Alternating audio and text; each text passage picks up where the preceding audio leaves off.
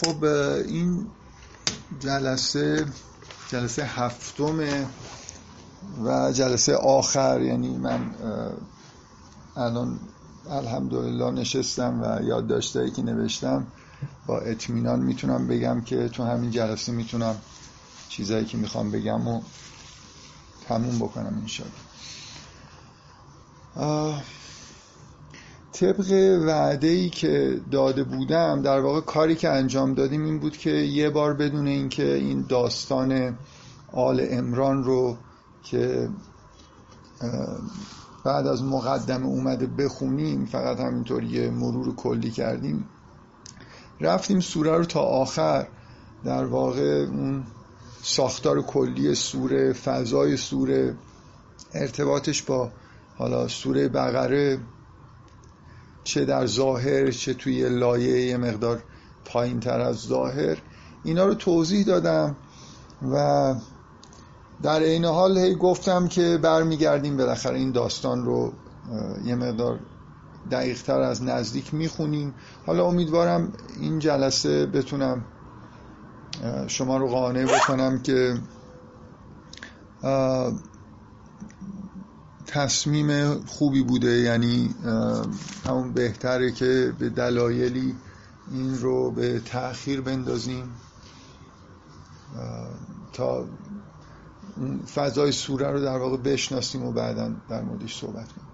من قبل از اینکه بحث رو شروع بکنم میگم که فرضم بر اینه که اون سخنرانی درباره شبه اخت هارون رو همه گوش کردن. و یه آزادی برای خودم قائلم دیگه. اگه یه جایی لازم شد اشاره بکنم که اونجا گفته شده. حتی ممکنه به جلسات سوره مریم هم یه ارجاعاتی بدم دیگه. خب همون سخنرانی اخت هارون که نزدیک بوده به همین جلساتو که انشالله همه یادشون هست سوره مریم هم واقعا این بحثایی توش شده که اینجا چون مثلا ماجرای تولد حضرت یحیی تکرار میشه و من اونجا به اندازه کافی فکر می‌کنم صحبت کردم طبعا یه چیزایی رو ارجاع میدم به اون سخنرانی های سوره مریم. این کار نکنیم خب طب... طبیعیه که این دو سه صفحه که اینجا قرار بخونیم خیلی ممکنه طول بکشه. خب معمولا هم اینطوری بوده که من این حرفی رو که باز زدم تکرار نمی کنم هرچند هرچی که داره میگذره تعداد سخنرانی ها زیاد شده و یه مقدار انتظار داشتن از مردم که همه رو گوش کرده باشن یا یادشون باشه خورده داره سخت میشه ولی خب بالاخره دیگه سختی هم چیز خوبی خب من در حد یکی دو دقیقه فقط تکرار بکنم که اون چیزی که تو این سوره نهایتا تا آخرش که رفتیم دیدیم این بود که اون امت جدید تشکیل شده در سوره بقره یه مقدار بزرگ شده به سن نوجوانی رسیده.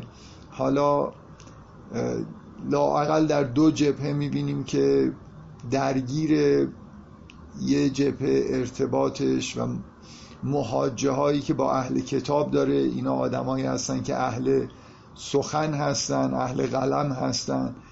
حرف هایی دارن برای گفتن و امت جدید یه جوری در مقابل این سخنان اهل کتاب در واقع انگار قرار گرفته و دعوت به محاجه میشه. دیدیم که به دلایلی که گفتم تا حدودی بیشتر دعوت به اشتراکات میشه و اینکه حالا در عین حالی که سخن حق رو از جمله در همین داستانی که الان می‌خوایم بخونیم.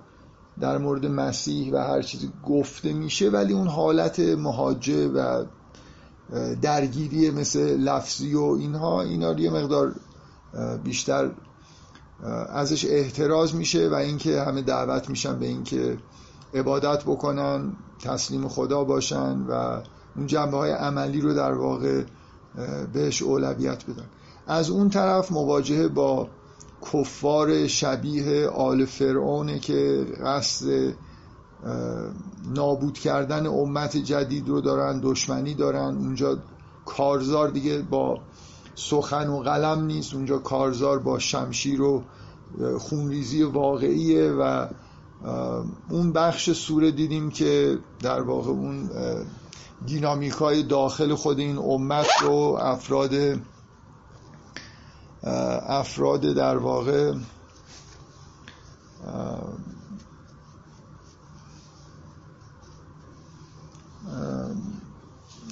الذین فی قلوب مرض و زیغی که در داخل خود این امت هستن رو مشاهده کردیم. کلا چیزی که توی سوره دیدیم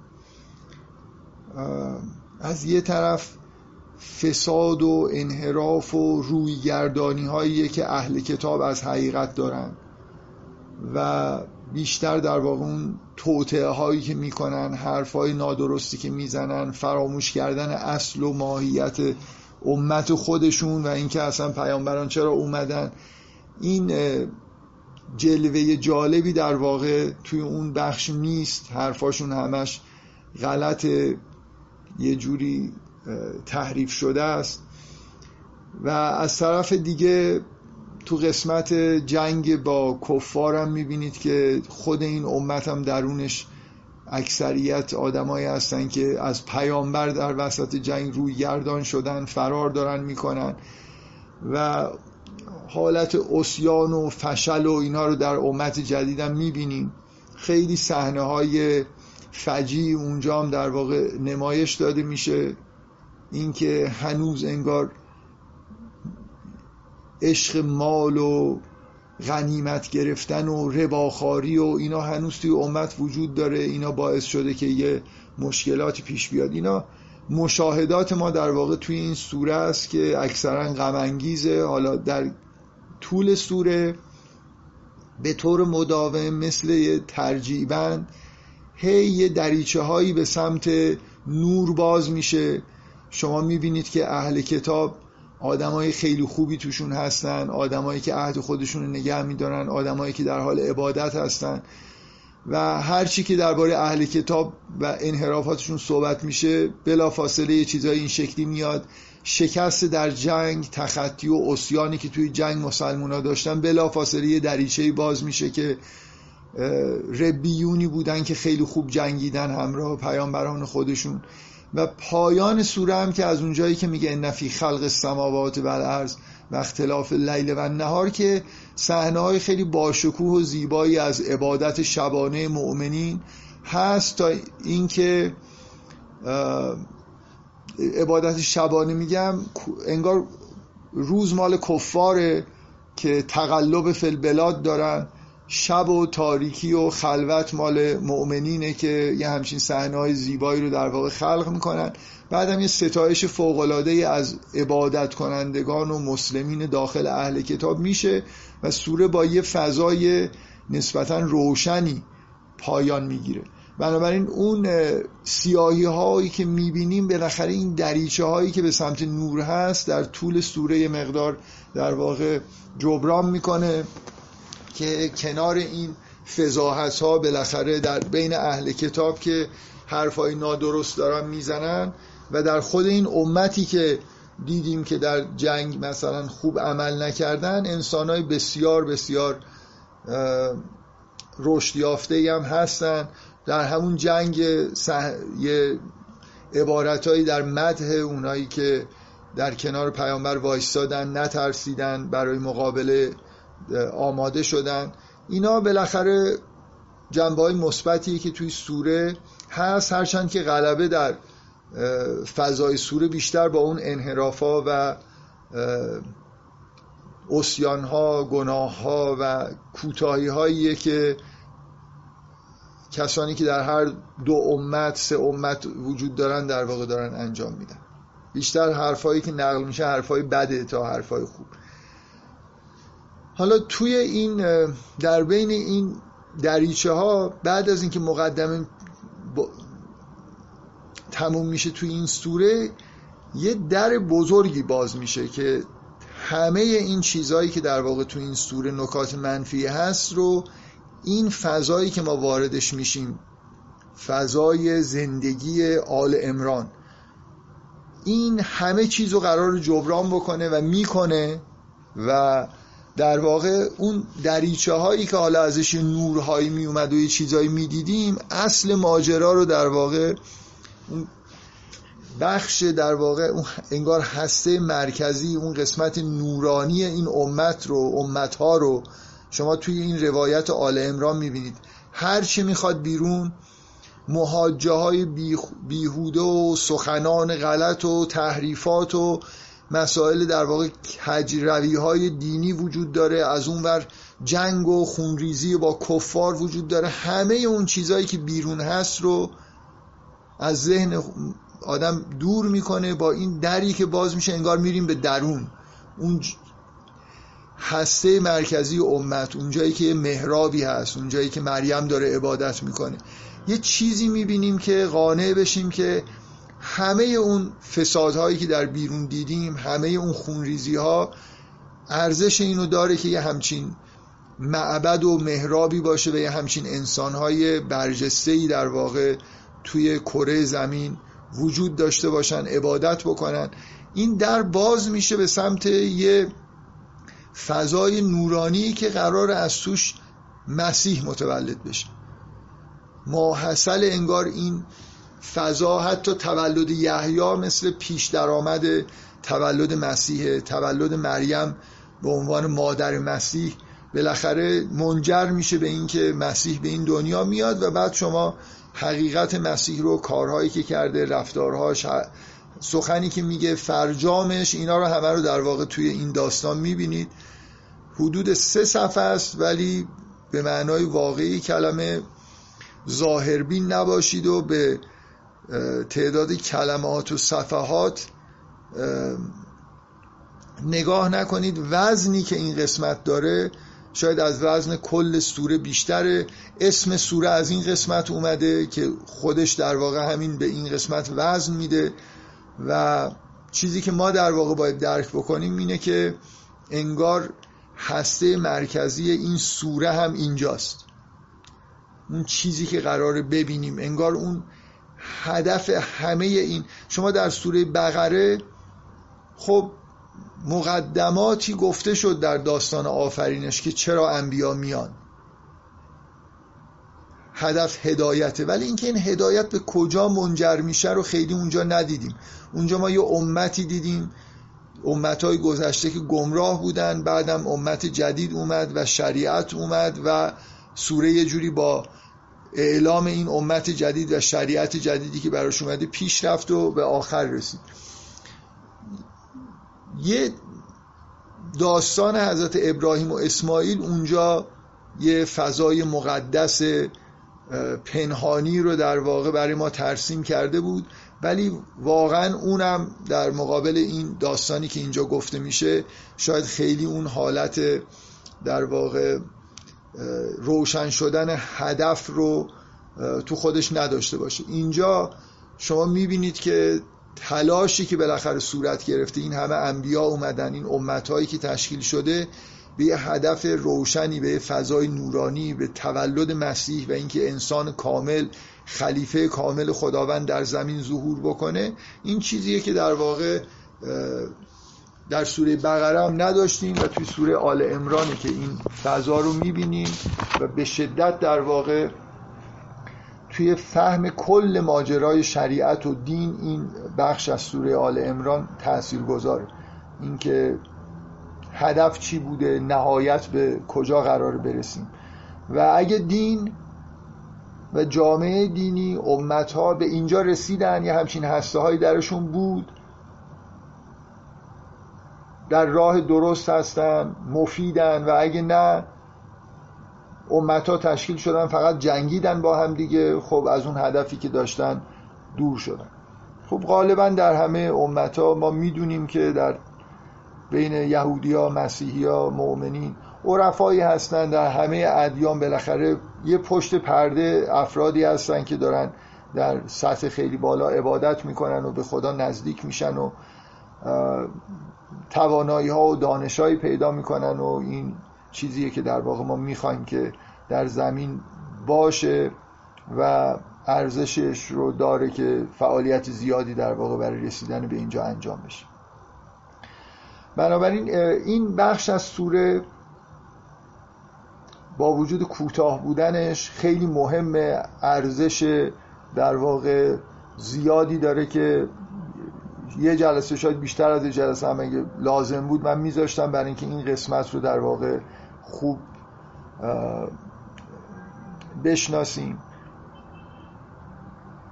من یه چیزی که اینجا نوشتم اینه که این این در که باز میشه حالا که همه سوره رو دیدیم اون همه جنجال و حیاهو و مهاجه و کارزار و خونریزی که بیرون هست یه دفعه این در که باز میشه اینجا یه فضای ساکتی هست. حالا من روی این ساکت بودنش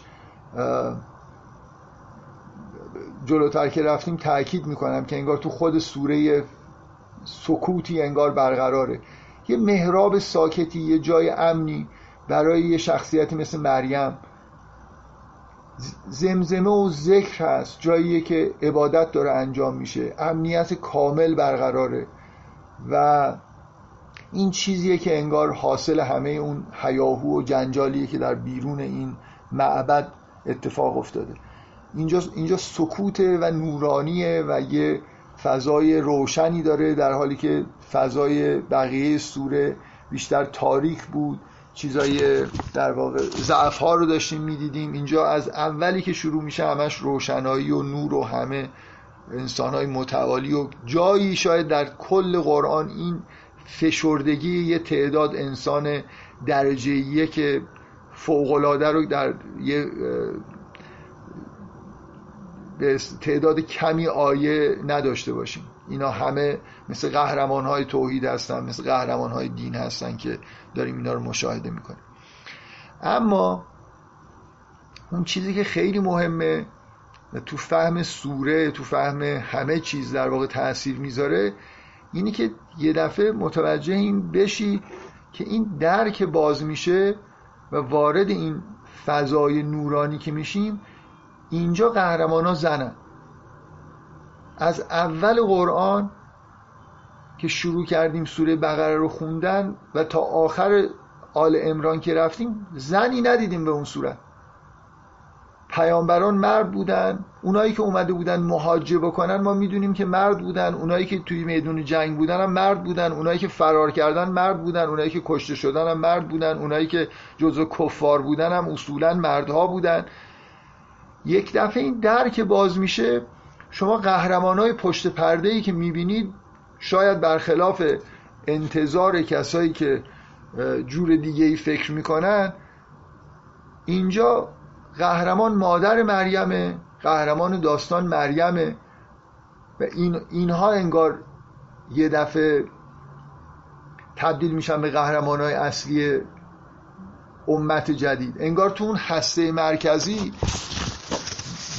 دنیای اون قسمت انگار دست مرتاست شما یه چیز شگفت آوری که می‌بینید اینه که حضرت زکریا هم تحت تاثیر مریم قرار می‌گیره. و این منجر میشه به تولد حضرت یحیی.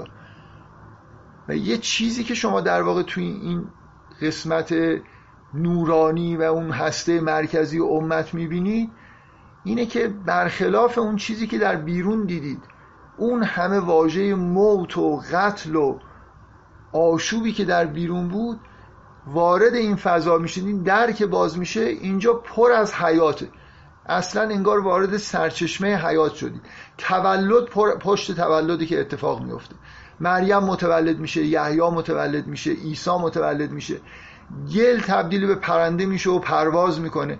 همه چیز اینجا اون فضای غمزده پر از مرگ و قتلی که در بیرون دیدیم یه دفعه در داخل که میایم اینجا همه چیز پر از زندگی و حیات. زنها هستن زنهایی که در حال متولد کردن انسانهای برجسته هستن و یکی از این انسانهای برجسته کارش به جایی رسیده که گل رو بهش حی...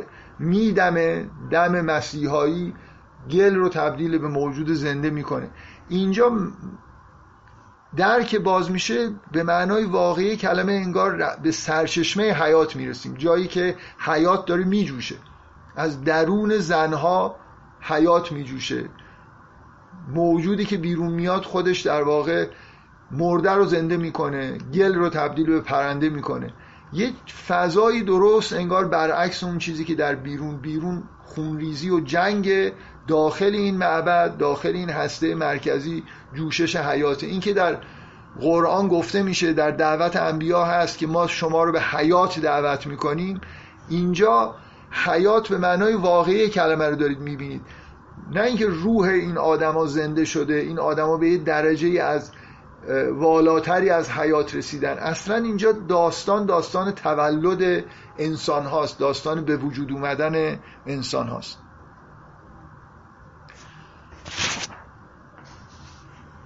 این ماجرا در واقع اینجا اینه. انگار یه دری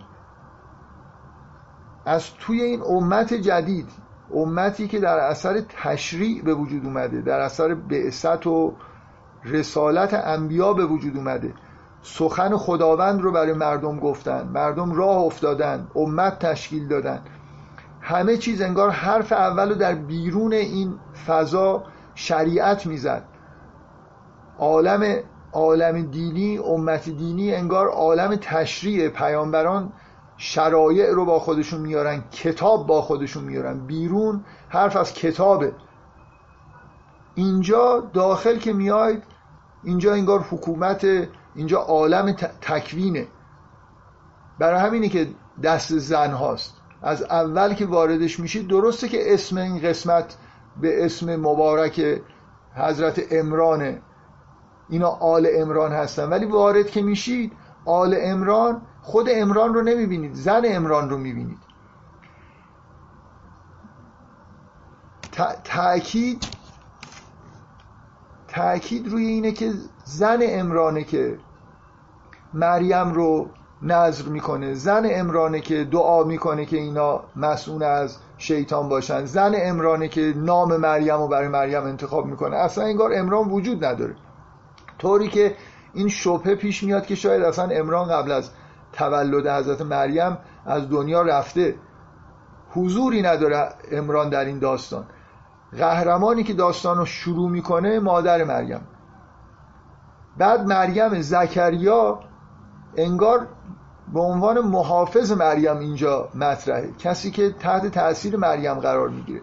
من نمی‌خوام بگم ولی شما رو به خدا حضرت عیسی رو وارد مسائل جنسیت و اینا نکنید که بگید اون یکی که محصول این ماجراست مرده. توهین به حضرت عیسی اگه همچین حرفایی در موردش بزنید. حضرت عیسی حضرت عیسی اصلا یه چیز دیگه ای حسابش بکنید و از بحثای این شکلی بیاد بیرون. بنابراین ما اون چیزی که یه دفعه توی این ماجرای داستان آل امران می‌بینیم اینی که یه فضای درونی این امت ها دارن. ظاهر بیرونیشون تشریع خیلی چیزا در واقع سخنهایی هست عقایدی گفته میشه ولی هسته مرکزی انگار ختم میشه به آل... یه جور در واقع فضایی که تکوین توش به خوبی داره پیش میره و صورت می‌گیره. انگار تشریع یه لایه‌ایه برای خاطر اینکه این فضا ایجاد بشه این فضایی که در واقع به تکوین حضرت مسیح و امثال حضرت مسیح منجر میشه. قهرمان عالم تکوین زنه نه مرد. و بنابراین عجیب نیست اگه اینجوری نگاه بکنید اون چیزی که پشت پرده در اینجا داره میگذره یه عالم زنانه با قهرمان های زن هست و اون کارکرد و اون function ی که دارید می‌بینید اینه که انسان دارن به وجود میارن. آدمیزاد خلق میشه اینجا. و گل تبدیل به پرنده میشه. حیات در واقع از توی از زن زندگی داره میجوشه. این از ابتدای قرآن از سوره بقره تا انتهای آل امران این قطعه استثناست. برای همین وزن داره اهمیت داره. یه عمقی در واقع توی این بخش هست که به این شکل انگار ندیدیم. برای همین این چیزش به اصطلاح ارزش خاص پیدا می‌کنه. حتی اگه این دوتا سوره رو کنار هم بذارید انگار تو این هفتاد و پنج صفحه این سه صفحه یه ساز دیگه ای داره می‌زنه یه چیز دیگه ای داره به ما میگه. قرآن خودش در عالم تشریعه. بنابراین شما انتظار نباید داشته باشید که شما باید انتظار داشته باشید که در قرآن احکام ببینید در قرآن داستان انبیا رو ببینید که شرایع رو آوردن امتا رو ببینید کارزار بیرونی رو ببینید. بیشتر انگار به اون قسمت از ماجرا می‌پردازه. ولی قسمت هایی هم اختصاص میده که اون عالم مقابل تشریع رو انگار ببینیم. اینجا اون دریه که باز میشه خیلی هم یه حالت ناگهانی داره. ناگهان باز میشه و ناگهان هم بسته میشه دوباره وسط بحث با اهل کتاب و اینها شما وارد این ماجرا وارد این معبد انگار میشید و بعدم یک دفعه خارج میشید و اون بحث ادامه پیدا می‌کنه تا آخر سوره. یه من اون دفعه که درباره سوره آل امران صحبت کردم گفتم از نظر هنر مدرنی مثل کلاژه مثل اینکه یه تیکه چسبوندن اونجا. برای اینکه کل سوره داستان نیست اینجا داستان کل سوره فضای دیگه ای داره. یه خورده غمزده است یه ذره تیره است اینجا یه دفعه نورانیه یه ویژگی خاصی در واقع توی این سه صفحه مربوط به داستان آل امران وجود داره. خب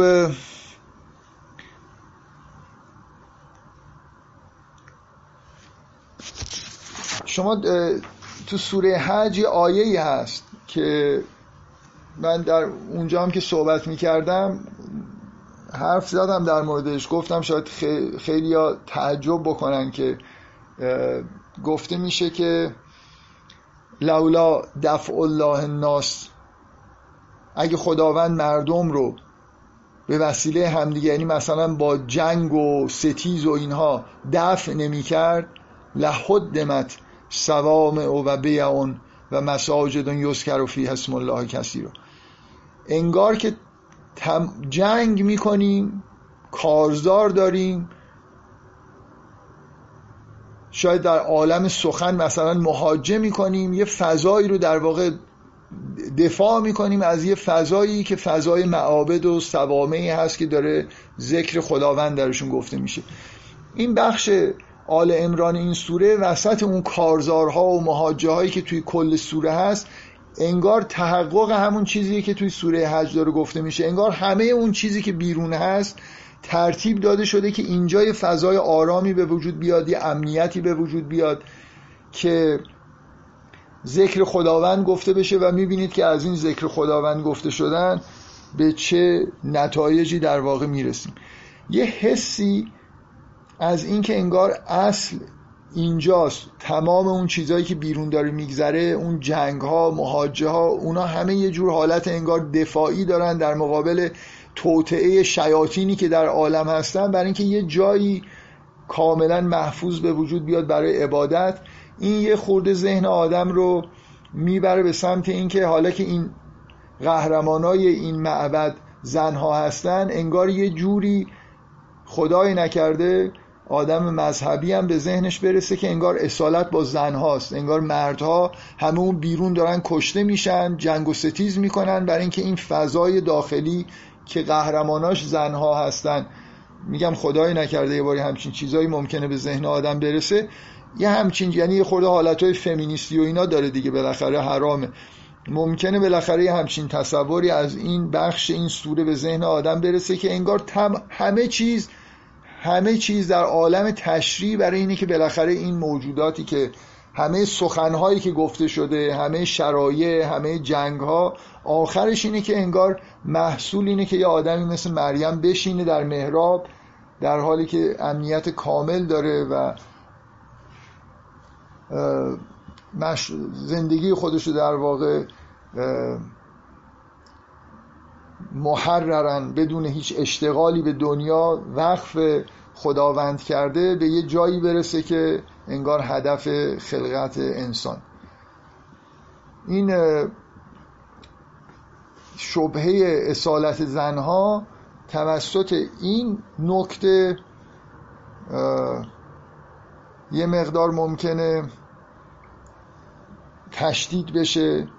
که اول داستان که شروع میشه یه عبارتی هست که میگه ولیس از ذکر و کل انسا که من قبلا توی جلسه های خیلی اولیه در مورد این چند بار صحبت کردم و فکر می‌کنم استدلال قانع کننده آوردم که این ولیس از ذکر و کل انسا همونطوری که از عبارت برمیاد که مرد مانند زن نیست این خیلی خیلی بخوان مردها زور بزنن از این نتیجه میشه که زن بزرگتر مساوی مرده. یعنی اگه اکیدش رو نتیجه گرفت ولی در ابتدای این داستان حالا با اون استدلالایی که من اونجا کردم که واضح ترینش اینه.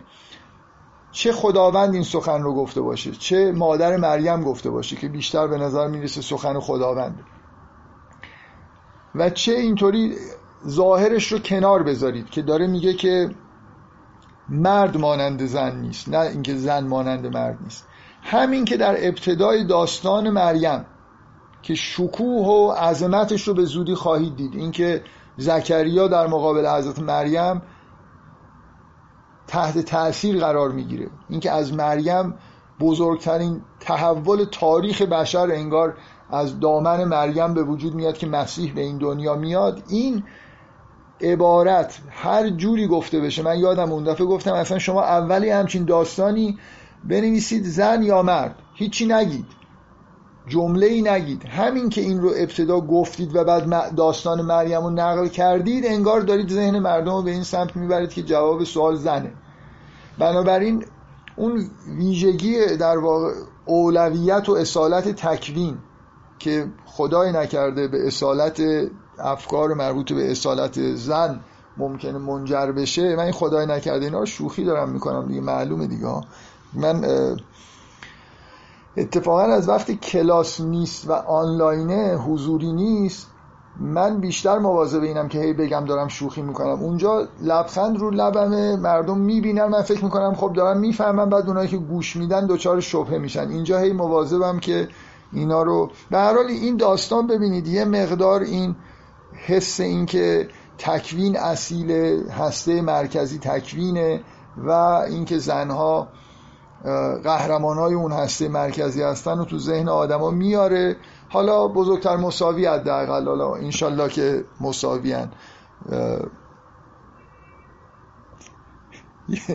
یه امیدی بالاخره داشته باشید. یعنی کاملا ناامید نشید. من حسم اینه که مردم رو ناامید نکنم.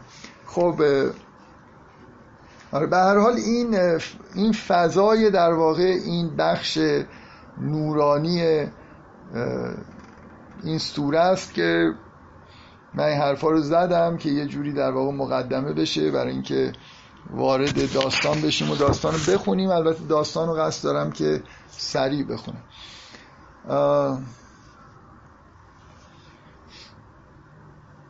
آره این باز یه چیزی من اینجا نوشتم که این قسمت حالا شاید به دلیل همین که پر از حیات و زندگی و تولده نوشتم که این انگار این جان سوره است. روح نه فقط شاید این سوره شاید اصلا روح قرآن روح این امت اینجاست که شما یه همچین فضایی رو در واقع وسط این سوره ای که سوره یک مقدار با فضای نچندان مطلوبه یه این کنترا اون فضای سوره مقدار نامطلوبه هی روی گردانی پر از روی گردانی و قتل و موت و ایناست. یه دفعه چیزی اون وسط گذاشتن که توازن برقرار بشه. اونقدر این قسمت نورانی و جالبه که همه چیزو در واقع تحت تاثیر قرار میده. این فقط قبل از اینکه باز وارد خوندن داستان بشم این نکته رو دقت بکنید که یه مقایسه ای بکنید با این چیزی که اینجا دارید می‌بینید در امت که انگار این امت تشکیل شده. مواجهه هایی با عالم خارج داره. شیطنت های اهل کتاب در سخن در عالم سخن. شیطنت های کفار در عالم با شمشیر و با خونریزی. یه صدهای دفاعی در مقابل این عالم خارج انگار گذاشته شده که اون داخل یه فضای نورانی به وجود اومده. اینو یه مقدار مقایسه بکنید با اون چیزی که در مورد سوره نور من گفتم که انگار همه چیز شرایعی که در مورد خانواده هست همه چیز در خدمت اینه که یه بیتی به وجود بیاد یه دیوارهایی داشته باشه داخل اون بیت یه اتاقی باشه که اونجا قراره که نور خدا دیده بشه. این معبد هم یه همچین حالتی انگار کل این امت و شرایع اومدن که در درون خودشون یه سوامه و بیعی داشته باشن که از درونش یه نوری به همه عالم در واقع می‌رسه.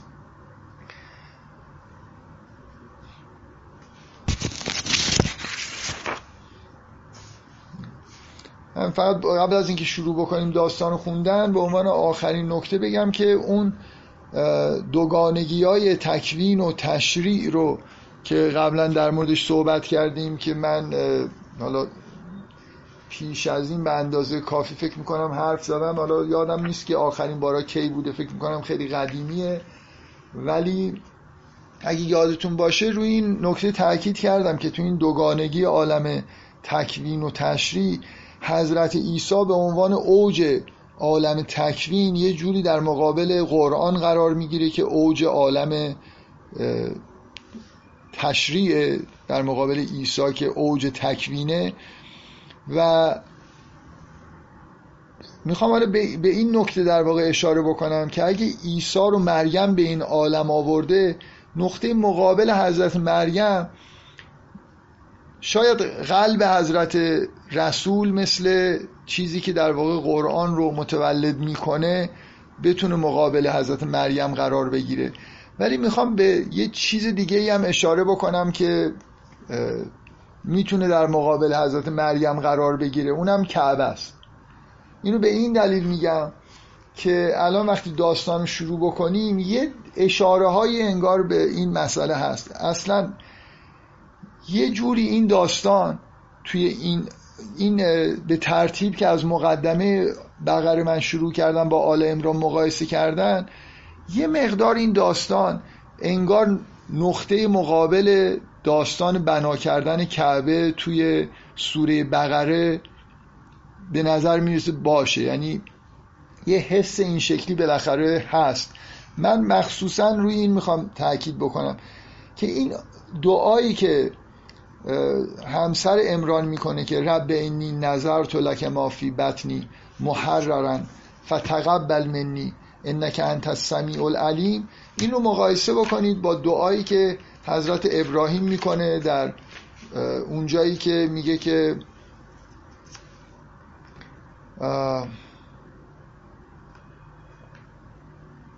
میگه یرفع و الان پیدا نمی کنم که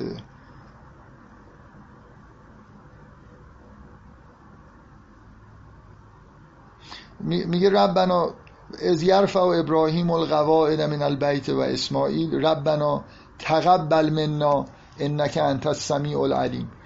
این میگه که فتقبل منی انک انت السمیع العلیم. لحن دعایی که حضرت مادر حضرت مریم می‌کنه در اینکه چیزی رو انگار داره بنا می‌کنه یه بنایی می‌ذاره که از توش بالاخره از تو این بنا حضرت مسیح متولد میشه. یه شباهتی بالاخره به این این دوتا داستان رو به هم دیگه یه جوری مربوط می‌کنه. خب من این مقدمه رو گفتم. حالا یه مقدار وارد جزئیات داستان میشیم و امیدوارم که یه مقدار سریع میگم دیگه. حقیقتش اینه که توی اینجور جلسات قرار نیست که همه جزئیات خونده بشن و گفته بشن. منتها حالا این داستان چون خیلی برای خود من داستان عزیز قسمت مورد علاقه منه. شاید تو کل قرآنی که از جاهایی که خیلی دلبستگی بهش دارم. بعضی از آیاتش مخصوصا خیلی برام جالب بوده همیشه. اینو حالا یه خورده بیشتر از بقیه سوره شاید به بعضی از جزئیاتش اشاره بکنم. خب داستان از اینجا شروع میشه که ان الله استفا آدم و نوحا و آل ابراهیم و آل امران علی العالمین. که خداوند آدم و نوح و آل ابراهیم و آل امران رو بر جهانیان برگزید. اولا این واژه استفا رو الان تو ذهنتون داشته باشید که در موردش بعدا باید بحث بکنیم. و اینکه آدم و نوح و ابراهیم و اینا آشنا هستن یه دفعه این آل امران که گفته میشه در واقع داستان انگار معرفیه. یه اسم جدیدی گفته میشه اسم کمیابی هم هست در قرآن. همینجا اومده و یه بار دیگه هم به عنوان مریم بنت امران اومده. شخصیتی نیست که حتی در انجیل نامی از پدر حضرت مریم نیست. بنابراین انگار این اسم میاد وسط اسمای آشنا. و حالا ما قراره که درباره این آل امران که من تاکید دارم که هیچ ربطی به امرام پدر حضرت موسی نداره و این یه اشتباه غیر قابل توجیهه که بعضی حتی از مفسرین گفتن اینجا منظور از آل امران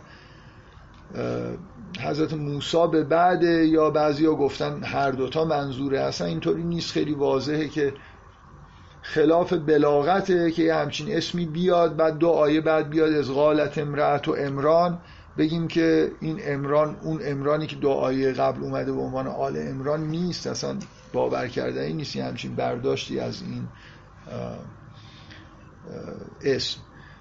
ذریتا بعضها من بعض و الله سمیع علیم همین الان خداوند میگه که من سمیع و علیم هستم. آیه بعد آخرش میاد انت سمیع العلیم.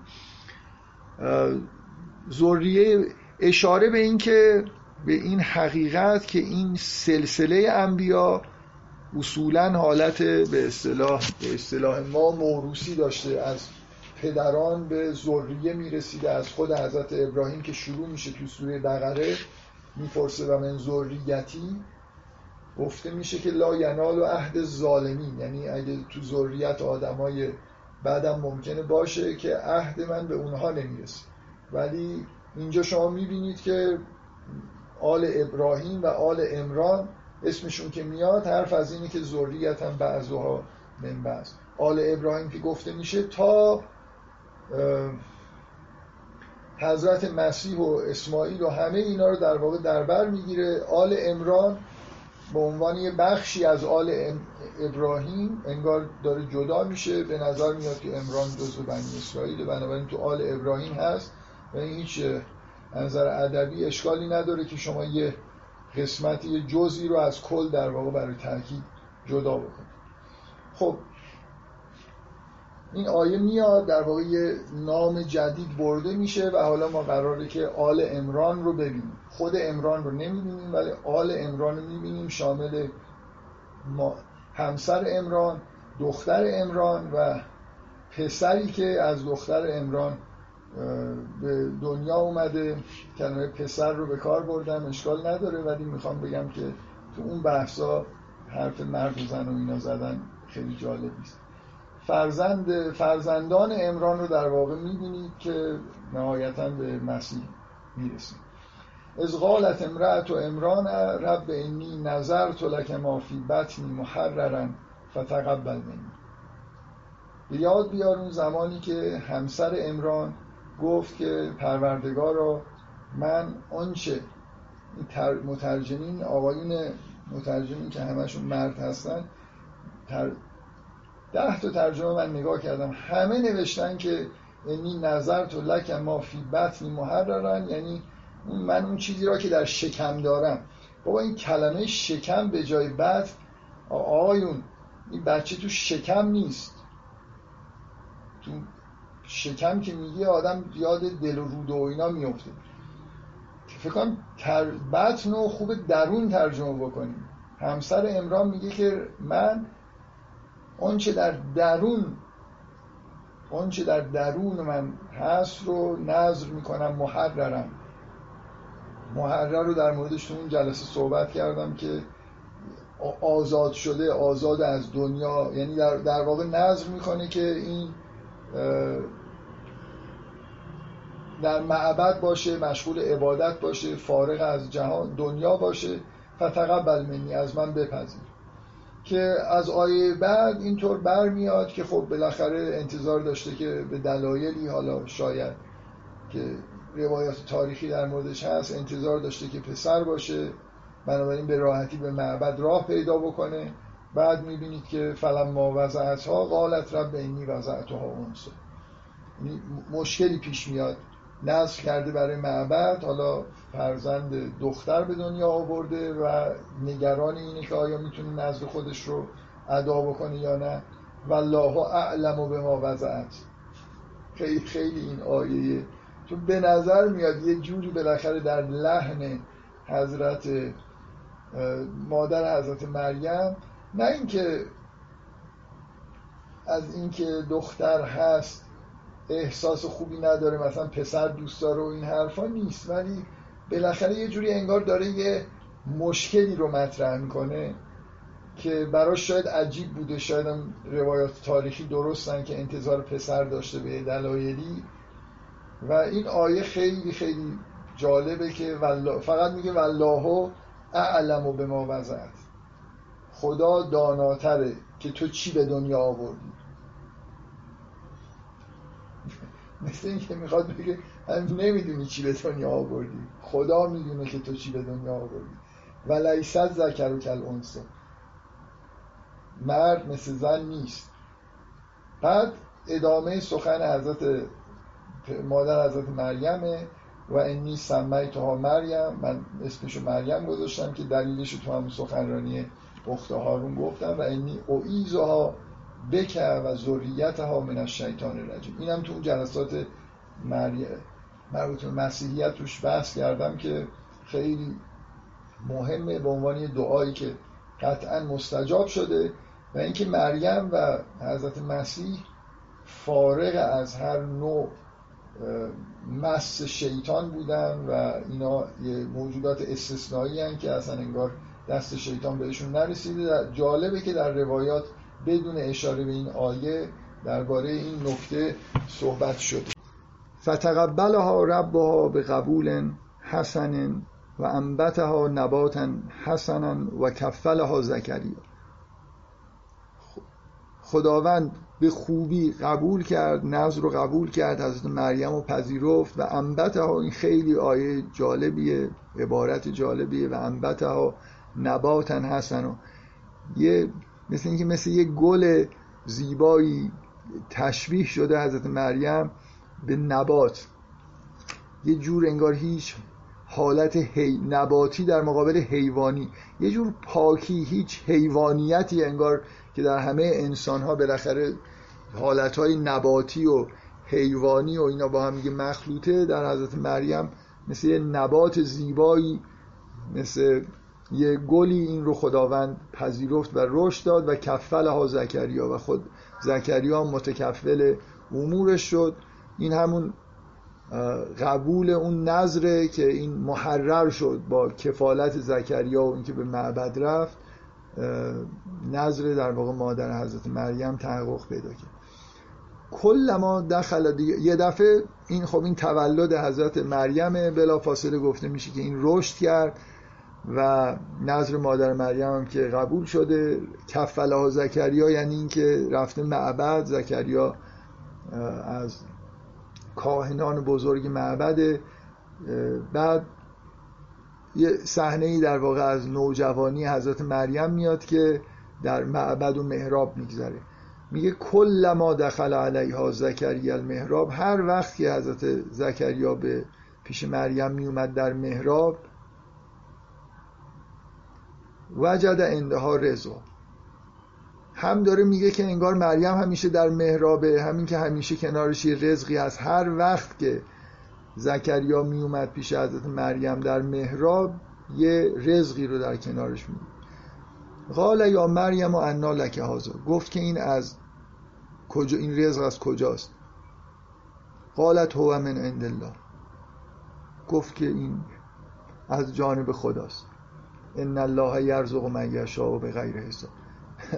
الله هر کسی رو به غیر حساب بدون اینکه اندازه ای داشته باشه رزق میده. خب این یه جوریه دیگه. این آیه از اون حالت استقراقی که حضرت مریم در توحید داره. مثل اینکه حضرت زکریا انتظار یه همچین جوابی رو با اینکه حضرت زکریا حضرت زکریاست جزو والا مقام ترین موحدینه ولی شاید انتظار همچین جوابی با این سراحت و سادگی. مثل مریم انگار تو این دنیا رفته تو معبد. نمی‌دونم چجوری بگم این حسش مثل این که اصلا یه حالتی توی جواب حضرت مریم هست که این چه سوالیه. که رزق از کجا میاد؟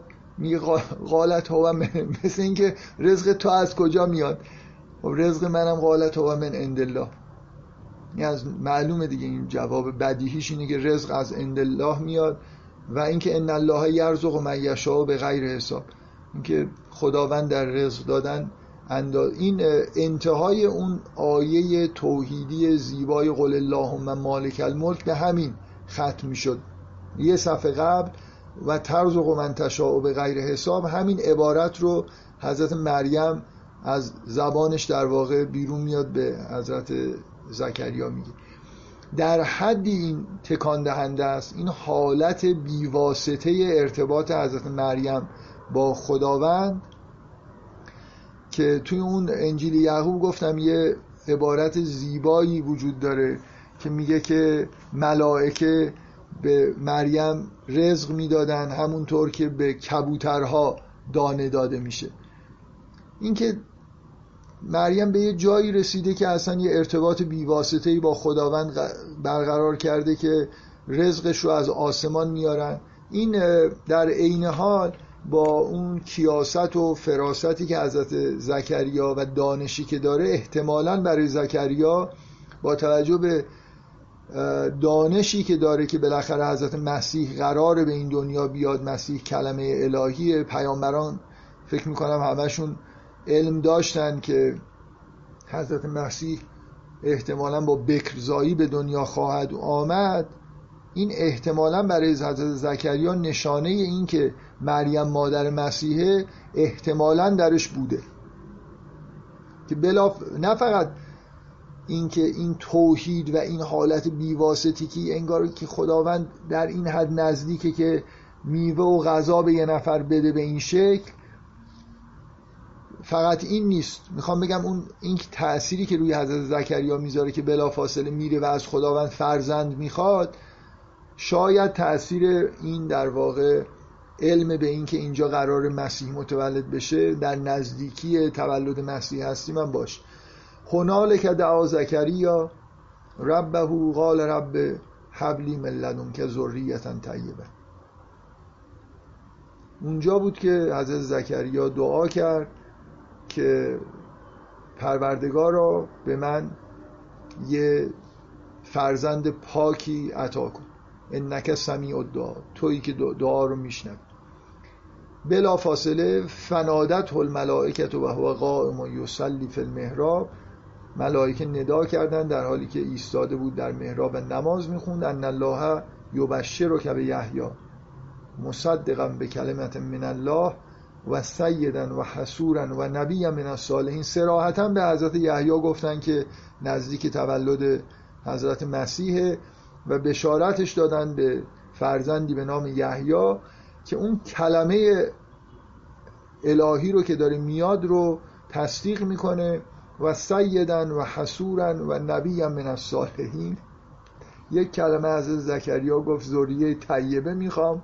این جواب اینکه این صفات در مورد حضرت یحیی گفته میشه خیلی پاسخ خوبیه که اون طیبه تبدیل به یه چیز موجود عظیم فوقلاده شده. سیدن و حسورن و نبی من الصالحین. کمتر توی قرآن این فشردگی این صفات زیبای مثلا برای انسان رو کنار هم دیگه می‌بینیم قال رب انا یکون لی غلام و قد بلغنی الکبر و امرأتی آخر. من تو سوره مریم تاکید کردم که این ارتباط بین خدا با پیامبران رو ببینید. فرشته ها میان یه چیزی میگن زکریا با فرشته صحبت نمی‌کنه. زکریا با پروردگار خودش داره صحبت می‌کنه. جواب از فرشته می‌گیره دوباره یه چیزی به خدا میگه. کسی به ابر نمیگه بارون می‌خوام. به خدا میگن. و این بحث توسل که توی گروه شد که میگن که نمی‌دونم اولیاء خدا مثلا مجرای فیض خداوند هستن. من باران رو از نافدان و ابر و این چیزا نمی‌خوام. من باران رو از خدا می‌خوام ولو اینکه می‌دونم مجرای تکوینیش مثلا فرض کنید افرادی هستن. موجوداتی هستن. روی صحبت ما با خداست. ملائکه حرف می‌زنن حضرت زکریا جواب ملائکه به ملائکه نمیگه برید به خدا بگید. مستقیما ما ارتباط داریم با خدا. قال رب انا یکون لی غلام. پروردگارا چطور من صاحب فرزندی میشم؟ وقت بلغنی الکبر و امرأتی آخر. پیر شدم و همسرم نازاست.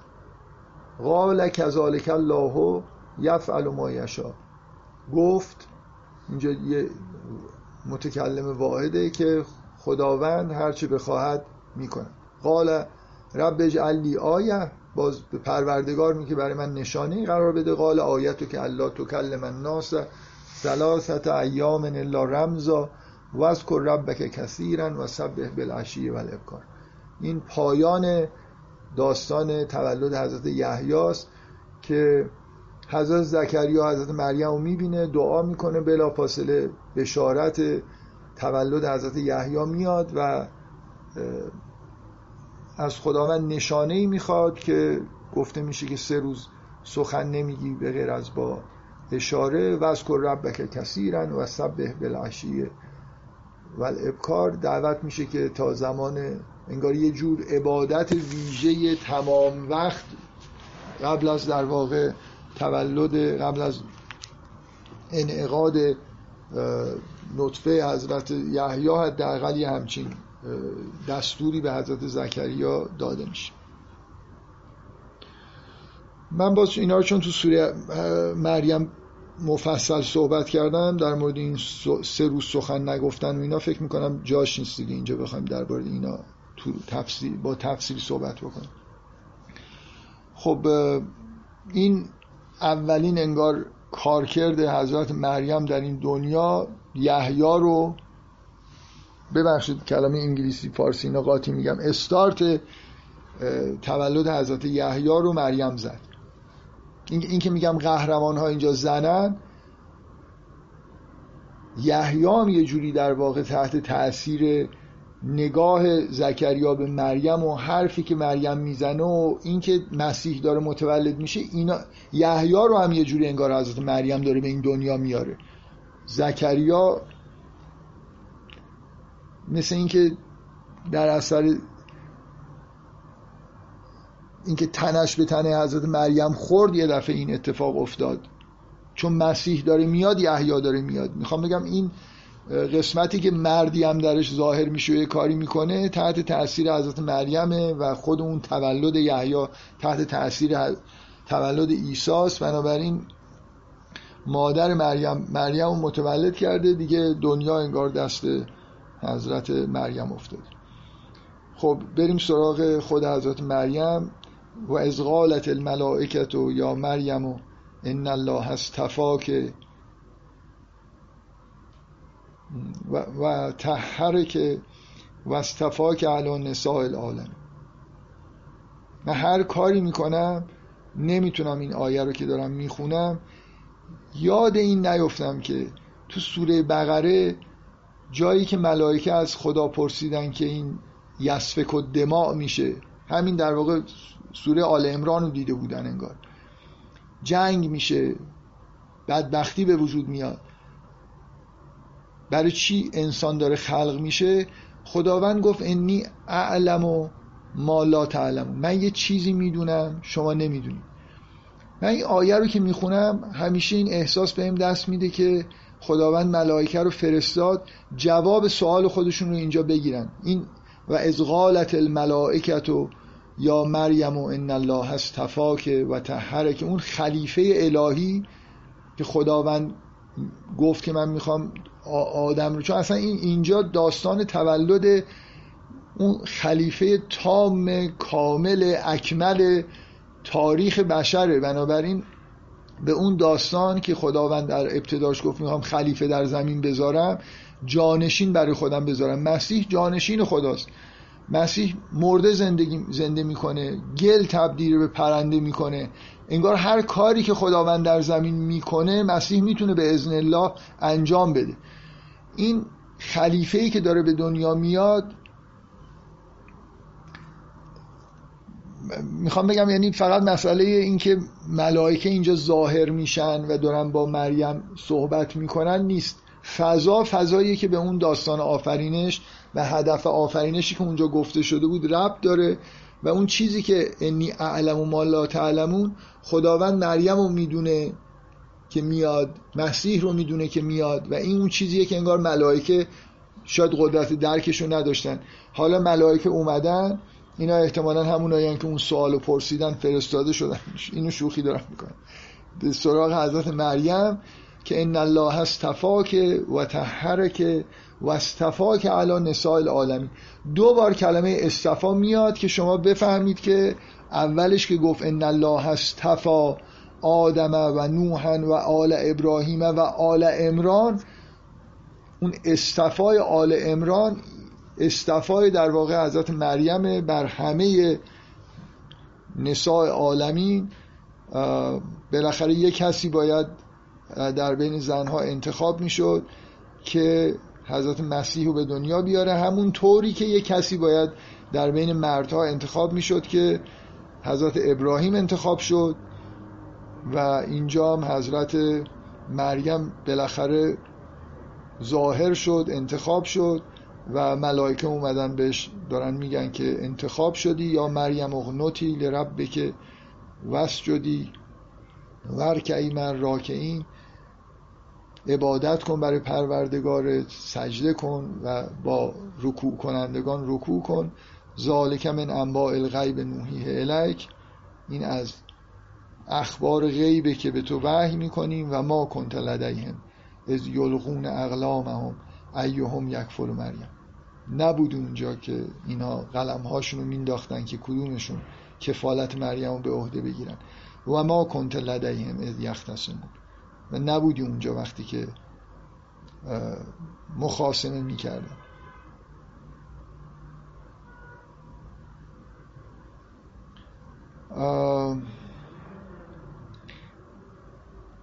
یه خورده زیادیه ولی در مورد یعنی منظورم زیادیه یعنی اینکه برای اینکه داریم درباره یه سوره کلیات سوره صحبت می‌کنیم ولی من فکر نمی کنم جای دیگه وقت بشه که در مورد این موضوع صحبت بکنیم. می‌خوام درباره این یلغون اقلام هم یه چیزی بگم که یعنی اولا حالا به هر حال در بعضی از متون غیر کانونی که مسیحی مثل همون انجیل یعقوب یه چیزی گفته شده که من اخیرا دیدم که بعضی از مفسرین مدرن هم شاید تحت تاثیر اون متنها اشاره های اینجوری دارن که شاید این کفالت کفالت حضرت زکریا نباشه. برای اینکه تو اون داستان های مثلا انجیل یعقوب اینطوریه که وقتی که مریم نوجوان میشه کفیل جدیدی براش انتخاب میشه که همون جناب یوسفه که حالا در انجیل به عنوان همسر همسر حضرت مریم و کفیل حضرت عیسی در واقع شناخته میشه. و اینطوری در واقع میگن این اگه این شکلی اینو قبول بکنیم داستان حالت خطی پیدا می‌کنه. یعنی از اول مادر مریم دعا می‌کنه مریم متولد میشه میره. زکریا باش این ارتباط داره انتخاب میشه. بعد مثلا فرض کنید داستان همینجور که داره پیش میره این هم یه صحنه بعدیه که گفته میشه که کفالتش بعد از این استفا به کس دیگه ای داده شد. من به این دلیل خیلی این رو نمیپسندم که اولا شما تقریبا هر جایی در قرآن وقتی که این پترن این عبارت های و ما کنت لدیه میاد فلاشبک به یه قسمتی از داستان که قبلا به نوعی گفته شده. یه جوری به گفته نشده ولی به یه صحنه ای که گفته نشده برمیگردیم. نه به یه چیزی که همونجا داره روایت میشه. اصولا و ما کنت لدیهم از اجمعو امرهم و هم یمکرون مثلا. نبودی اونجا که یوسف رو داشتن توی چاه مینداختن. آخر داستان به یه چیزی در با همچین عبارتی اشاره میشه که قبلا در واقع اتفاق افتاد. مهمتر این که وقتی که کفله ها زکریا گفته شده و دوباره مثلا فرض کنید حرف کفالته این خلاف بلاغتی که اینجا کفالت جدیدیه ولی گفته نمیشه که جدیده بلکه مثلا این عبارت طوری که آدم ذهنش میره سمت زکریا. خیلی نکته مهمی از نظر داستانی شاید نباشه که آیا این کفیل همون زکریا هست اینجا یا نه.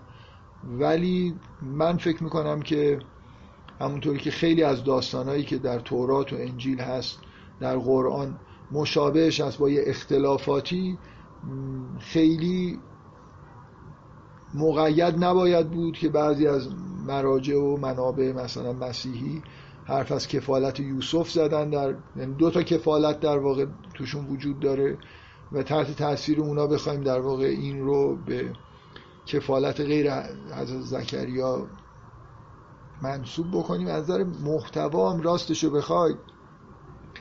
یه مقدار این که کسی که کفالت رو داره به عهده می‌گیره اصلا یه مردی باشه که بعدا حرف ازدواجش با مریم و اینا هست و نامزدی و اینا خیلی جور در نمیاد. یعنی اینجا یه جوری نقض غرض اصلا. بذارید حالا در این مورد بیشتر از این توضیح ندم. به نظر می‌رسه که کفالت از زکریاست ولی اون چیزی که مهمتره اینه که این یلغون اقلامهم معنیش چیه؟ چرا اینا قلم هاشون انداختن؟ حالا قلم رو ممکنه نمی‌دونم چوب خشک و حالا چیز دیگه هم گفتن. باز بنا به شواهد قرآنی که مثلا نون و القلم و ما یسترون بیشتر به ذهن آدم می‌رسه یا اینکه اگر همه درخت ها نمی‌دونم قلم شوند قلم وسیله نوشتنه.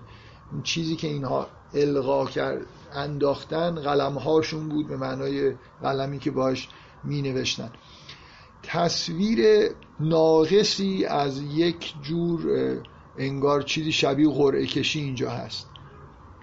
به نظر میاد که در اینکه چه کسی کفیل حضرت مریم بشه اختلافی وجود داره و قرار با یلغون اقلامهم تعیین بشه که چه کسی کفیل حضرت مریم میشه. و احتمالا معنیش اینه که همون زک... حضرت زکریا اینجوری ده به کفالت حضرت مریم رسیده.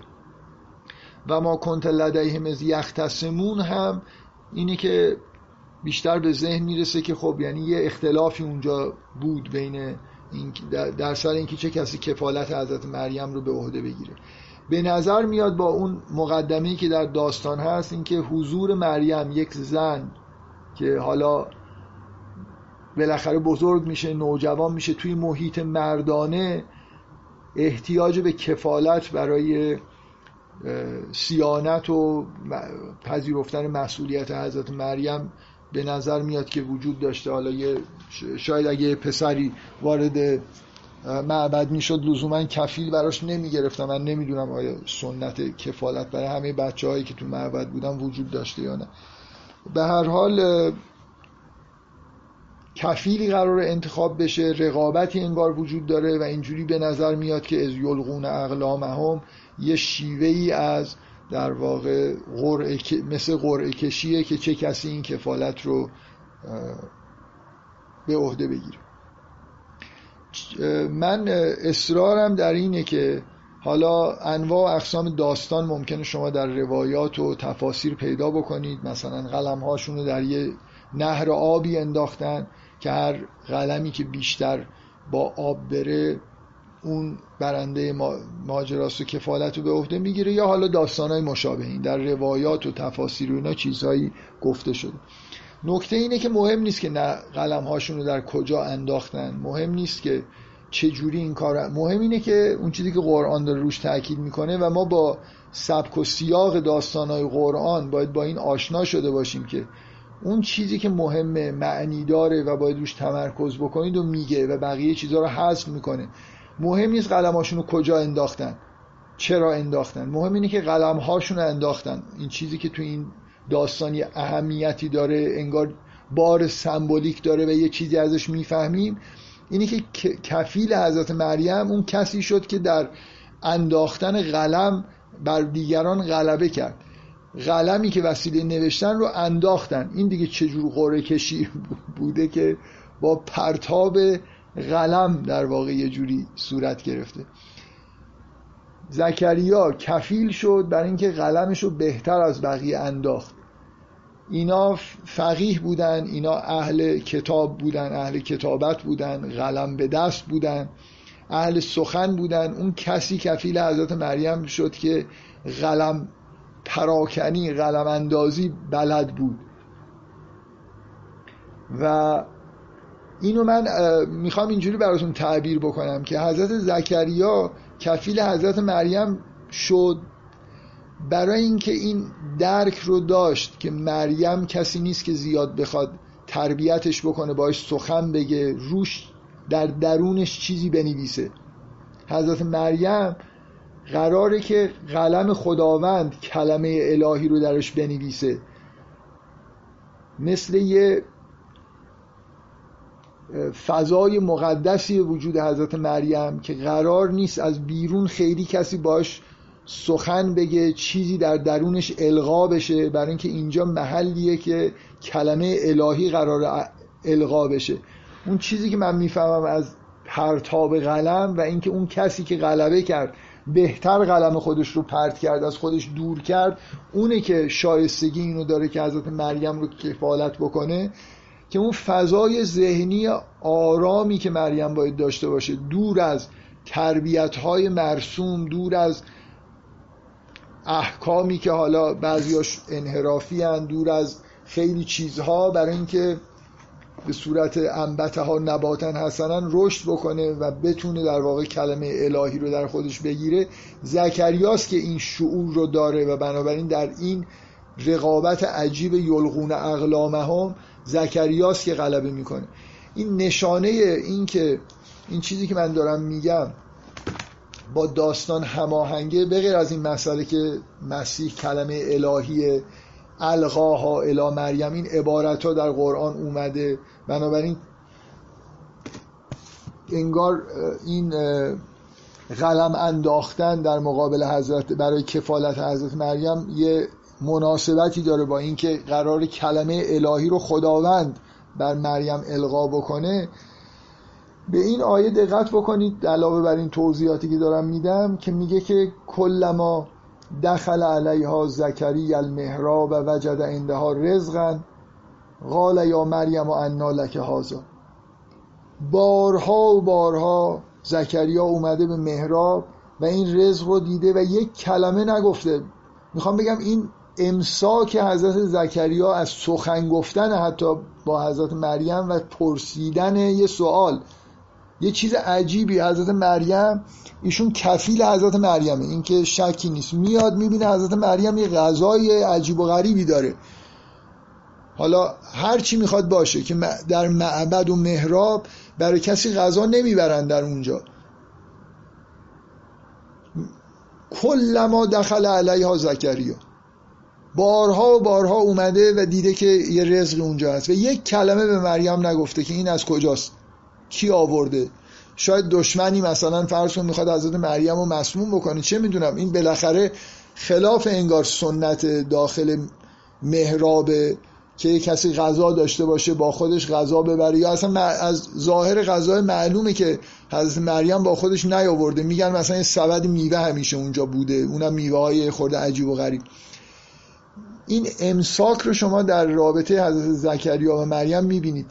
یک کلام از مریم نمی‌پرسه. اینقدر تکرار میشه تا یه جمله بالاخره کوتاه زکریا به مریم میگه که یا مریم و انا, انا لکه هازا خیلی کوتاه و بعد اون جواب طوفانی حضرت مریم رو میشنوه. می‌خوام بگم این یلغون اقلام هم همین قدش کافی بوده.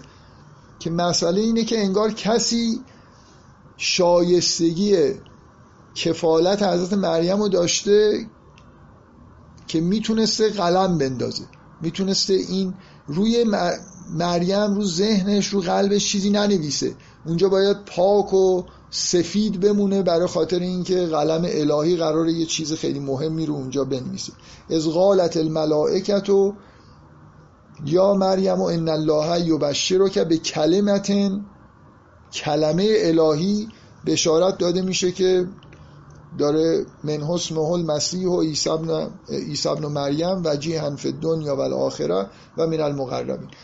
بلا فاصله این, که اینو میشنویم گفته میشه که ملائکه اومدن بالاخره به مریم یه روزی گفته شد که خداوند بشارت میده تو رو به کلمت من. خداوند کلمه خودش رو می‌خواد القا بکنه حالا در مریم. نامش مسیح عیسی ابن مریمه. وجیها فی دنیا و الاخره و من المقرب و یکلم الناس فی المهده و کهلا و من الصالح. با, مر... با مردم. در مهد و کهل سخن میگه و از صالحان. من اینو می‌خوام بهانه بکنم که به یه چیزی که قبلا گفتم برگردم این دوتا نکته. مسیح در مهد و کهل با مردم سخن گفته. یه جوری این تاکید روی اینکه خب در مهد سخن گفتن شما می‌دونیم مردم کج فکر کج رفتار تعنزن اومدن حضرت مریم آزار بدن. خداوند گفت که این در مهد سخن میگه و حضرت عیسی در مهد سخن گفت. ولی وقتی واژه کهل رو میاره که به معنای مثلا انگار دوران جوانی و یه مقدار مثل این که آدم این احساس بهش دست میده که حضرت عیسی از اون مهد که سخن گفت تا دوره جوانی و وقتی که شاید اون موقعی که دعوتش رو شروع کرد خیلی حرف نزد. و چه معنی داره که و, یکلم الناس فی المهده و من الصالحین. اگه تاکید رو اینه که این موجود استثنایی که در مهد سخن خواهد گفت که خب دیگه کهلن یعنی چی؟ کهلن که همه ما حرف می‌زنیم. اگه لال نباشیم حرف می‌زنیم دیگه وقتی بزرگ شدیم. میگه در مهد و کهل صحبت می‌کنه بیشتر آدم به ذهنش می‌رسه که یه سکوتی برقرار بوده. حضرت عیسی خیلی حرف نمی‌زده با مردم. نه اینکه دعوت نمی‌کرده. اصلا یه مقدار انگار امساک از سخن گفتن در حضرت عیسی است. حالا می‌خوام اینو از اینجا یه نقبی بزنم. گفتم این معبد آدم وقتی وارد این قسمت داستان میشه اون بیرون شلوغ مهاجم می‌کنن جنگ این داخل سکوته. حضرت زکریا می‌بینید با مریم حرف نمیزن یه سوال نمی‌خواد نمی‌پرسه. اطراف حضرت مریم سکوته. حضرت یحیی داره به دنیا میاد نشانش اینه که سه روز حرف نمی‌زنی. خود حضرت مسیح به دنیا میاد انگار همه عمرش ساکته. اصلا این آدما ساکتن. خود حضرت مریم در سوره مریم گفته میشه که بگو که من روزه گرفتم ولا لا یکلم الناس با مردم سخن نمیگم روزه سکوت گرفتم. این حس سکوت این که این آدما حرف نمی‌زنن. اینجوریه که انگار کلمه الهی داره القا میشه. یه مقدار این فضا رو در واقع تشدید می‌کنه که یه حسی از این که این آدما خیلی حرف نمی‌زنن مشغول ذکر و عبادت هستن بیشتر در واقع روی سخنشون با خداوند تا اینکه بخوام با همدیگه خیلی شبیه بهشته. به همدیگه سلام می‌کنن و روی همشون به سمت خداست. اصلا این دری که باز میشه باور کنید به آخرت به این دنیا نیست. اینا یه جای دیگه ای انگار دارن زندگی می‌کنن. دقیقا بهشت به همون معنایی که حضرت آدم و هوا توش بودن همینه دیگه. ما معبد درست می‌کنیم که آدما وارد بهشت بشن انگار در جایی که امنیت داره سخن بیهوده گفته نمیشه جایی که کسی به کسی آسیب نمیرسونه معبد اطراف کعبه همینجوره. این همه این سوامع و بیع و مساجدی که درست میشه انگار قرار تو این دنیا بهش درست بکنه. این امت ها به وجود میان که توی خودشون یه همچین هسته های مرکزی که بهشت گونه هست رو به وجود بیارن. قالت رب انا یکون لی ولد ولم یمسسنی بشر. قال کذالک الله یخلق ما یشاء. اذا قضا امرا فانما یقول له کن فیکون.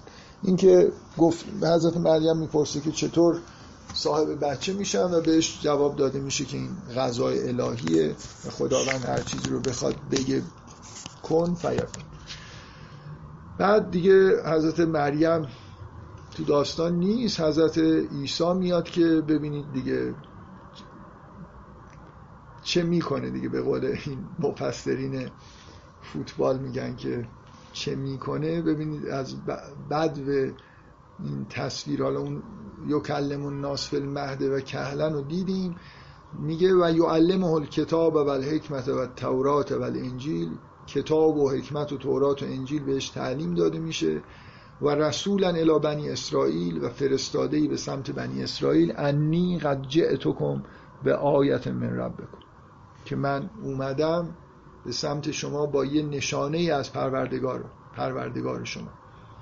انی اخلق لکم من التین که هیئت تیر فانفخ فیه فیکون تیرم به ازن الله.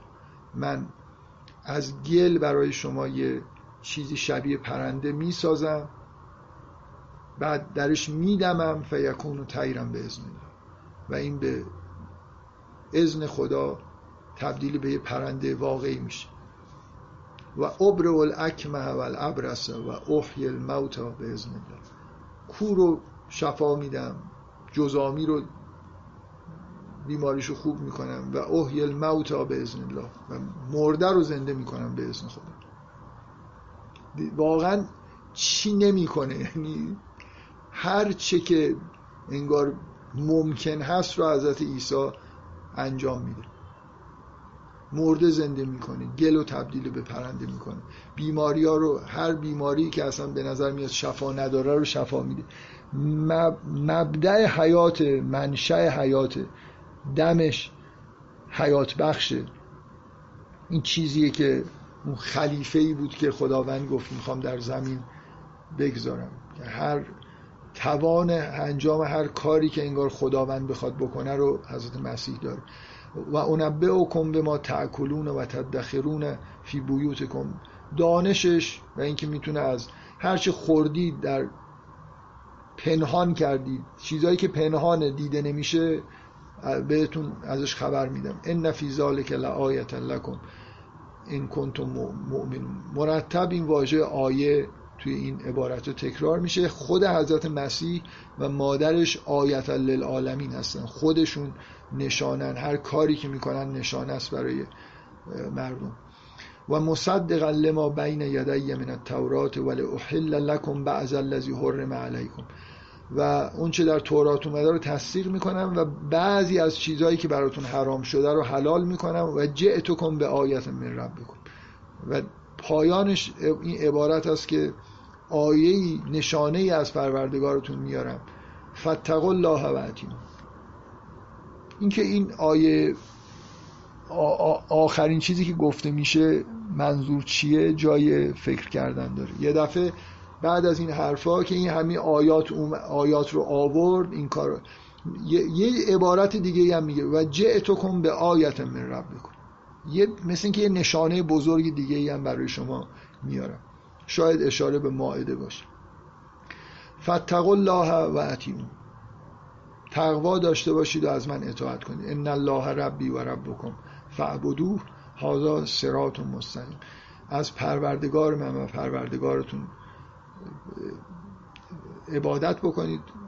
ان الله ربی و ربکم. خب الله رب من و رب شماست. عبادتش بکنید بندگیشو بکنید. هذا صراط مستقیم. این صراط مستقیم. فلما احس عیسی منهم الکفر وقتی که احساس کفرشون رو احساس کرد که نمی‌بینن در پرده هستن. همه این آیات هم که دیدن هیچ حالیشون نشده قال من انصاری الله گفت چه کسی؟ یار من به سمت خداست. قال الحواریون نحن انصار الله. آمنا بالله و اشهد به انا مسلمون. حواریون گفتن که ما یاران خدا هستیم. آمنا بالله به خدا ایمان آوردیم. و اشهد به انا مسلمون. گواه باش که ما تسلیم شد. ربنا آمنا به ما انزلت و تبعنا الرسول فکتبنا مع الشاهدین. دعا کردن که پروردگارا ایمان آوردیم به اون چه که نازل کردی و از رسول تبعیت کردیم فکتبنا مع الشاهدین. ما را جزو گواهان بنویس. و مکرو و مکر الله.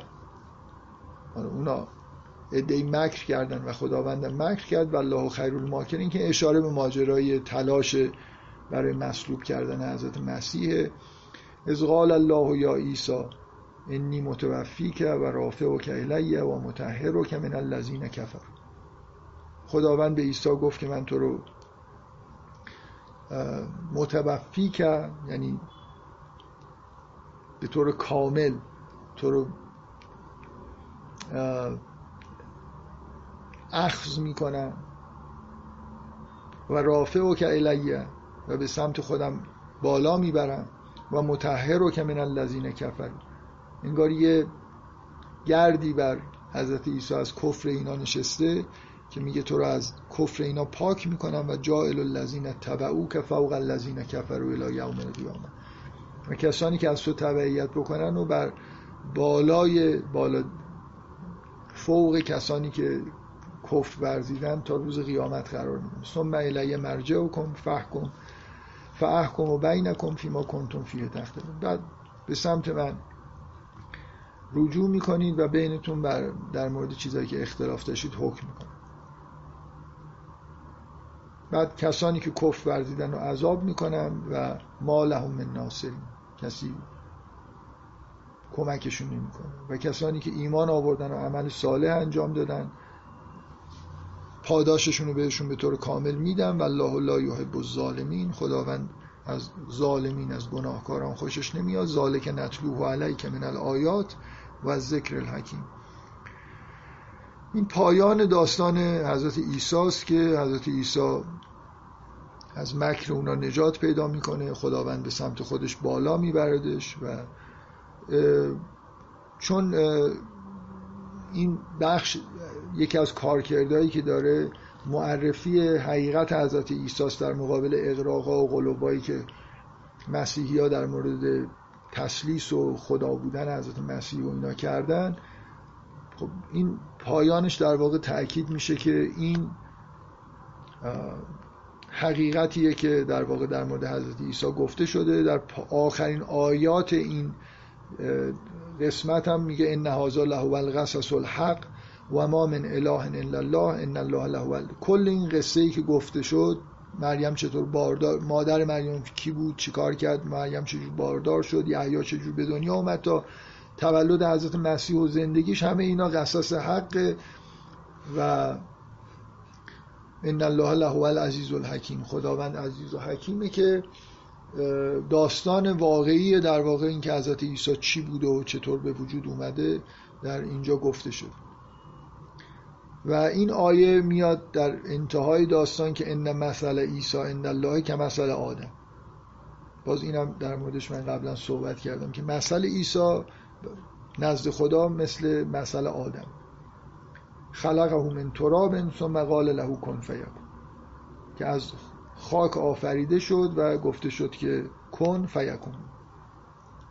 باش و به وجود الحق من که فلا تکن من الممتر. حق از جانب پروردگارت از شک کنندگان نباش. فمن حاجک من بعد ما جاءک من العلمین نکته ای که اشاره کردم. اگه باز محاجه خواستم بکنن من بعد ما جاءک من العلم فقل تعالوا ندعو ابناءنا و ابناءکم و نساءنا و نساءکم و انفسنا و انفسکم. بیایید از پسران خودمون و شما زنانمون و زنان شما و خودمون و خود شما. ثم نبتهل فنجعل لعنت الله علی بیاید مباهله بکنیم و لعنت خدا رو بر دروغگویان قرار بدیم. این دعوت به مباهله است که داستان معروف مباهله رو خب تو اکثر تفاسیر رو اینا گفته شد. من می‌خوام در پایان بحثایی که دارم می‌کنم به یه نکته اشاره بکنم که فکر می‌کنم نکته مهمیه. اونم اینه که شما وقتی که این بخش از داستان رو می‌خونید که در مثل اینکه هسته حالا مرکزی یه امتی رو مثل یه فضایی رو در بیرون امت مشاهده کردید که جنگ و مهاجه و یه کارزاری در جبهه های مختلف امت داره انجام میده. در درون این امت ها یه همچین هسته مرکزی ارزشمندی است که همه اون گرفتاری های بیرون رو توجیه می‌کنه. اونا مثل حالت دفاع در مقابل این معبد مقدس درونی در واقع هستن و ارزشش داره که این کار رو انجام بشه تا یه موجوداتی مثل حضرت مریم و مسیح و یحیی و اینا متولد میشن و یه همچین تحولاتی در واقع از لحاظ تکوینی در دنیا به وجود میاد. شما این داستان رو که می‌خونید خیلی برای من عجیبه. اگه یه نفر به این ذهنیت نرسه که در این امت جدیدی که تشکیل شده یه همچین هسته مرکزی وجود باید داشته باشه.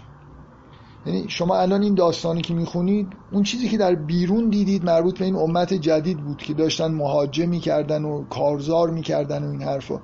هسته مرکزی که روایتشو میشنوید مربوط به اون امتهای قدیمه. و شگفت انگیز اگه یه نفر فکر بکنه که در این امت در اطراف پیامبر بزرگی مثل حضرت رسول یه همچین چیزی شکل نگرفته. یه سرچشمه ای از حیات پشت این پرده ها وجود نداره. در واقع مثل اینه که یه به نوعی به آدم داره این رو القا می‌کنه این بخش از داستان آل امران که این در این امت هم باید دنبالش بگردید. اینجا هم یه مریمی هست اینجا هم یه موجوداتی مثل یحیی و مسیح متولد میشن. و هر امتی اصلا اگه این امتی همچین چیزی نداشته باشه برای چی تشکیل شده؟ یعنی یه پیامبری اومده و یه قرآن عظیمی رو آورده و این همه جنگ و کارزار و اینا و بعد پشت پرده اینجا وجود نداره. این مثل همون چیزی که من در مورد سوره کف گفتم که اصلا سوره کف شعنش اینه که به آدما نشون بده که بابا این کل این چیزهایی که شما در ظاهر دین و پیامبران و اینا می‌بینید یه بخش اولیاء پشت پرده وجود داره که اصلا بهش ما ممکنه دسترسی نداشته باشیم. خلیفه الهی رو ممکنه اصلا زلغرنینی باشه کسی نامش هم نشنیده و نمی‌دونید که چیکار داره می‌کنه اصلا انگار در یه عالم دیگه ای داره زندگی می‌کنه. این که تصور طبیعی اینه که الان این امتی که تشکیل شده افرادی شبیه مریم هستن متولدین شبیه یحیی و عیسی هستن و ادامه خواهد پیدا کرد. یعنی این یه نویدیه برای اینی که شما یه همچین چیزی رو ببینید و من می‌خوام روی این تاکید بکنم. این داستان مباهله که تو اکثر تقریبا همه منابع شیعه و سنی اومده که اون روز پیامبر با حضرت فاطمه حضرت علی و حسن و حسین از خونه بیرون اومد. برای مباهله و بعد اونها حاضر به مباهله نشدن. این که به اصطلاح همین پنج نفری که شهرت دارن به آل عبا اینها کسانی بودن که خود پیامبر در واقع برای مباهله آورد. ذکر این ماجرای مباهله بعد از این داستان که ذهن ما رو در واقع مشغول این کرده که پشت پرده امت این هسته مرکزی در این امت کجاست؟ یه تلنگری از نظر با استفاده از تاریخ شاید به ذهن بعضی ها بزنه که اونایی که برای مباهله اومدن مریم این امت حضرت فاطمه است. فرزندانی که متولد کرده امام حسین مثل حضرت مسیح حضرت مسیح مصلوب نشد. امام حسین واقعا به نظر میاد که اتفاق شبیه مصلوب شدن براش اتفاق افتاد. این عبارت و نساءنا و نساءکم ابناءنا و ابناءکم. زنهای خودمون رو بیاریم پسران خودمون رو بیاریم. انفسنا و انفسکم که یه شیعیان میگن که این چون نفر یه نفر دیگه حضرت علی بوده که نه جزو نساء نه جزو ابناء. مثل اینکه جان نفس پیامبر میگه انفسنا و انفسکم. حضرت علی رو از انفسنا در واقع حساب کرده. می‌خوام بگم این ماجرای مباهله حالا جدای از اون کارکرد ظاهری که در خود سوره داره که به جای مهاجه بیاین مباهله بکنیم بیاین ببینیم از نظر عملی کدوممون به نتیجه بهتر رسیدیم یه اشاره به این که هسته مرکزی این امت کیا هستن؟ مشابه حضرت مریم کیه؟ بالاخره وجود دارن اینا. نمیشه این امت بدون یه همچین چیزی باشه. اینکه یه کمکی انگار اینجا بالاخره برای کشف یه راز پشت پرده ای که بعضیا این راز رو کشف کردن بعضیا کشف نکردن.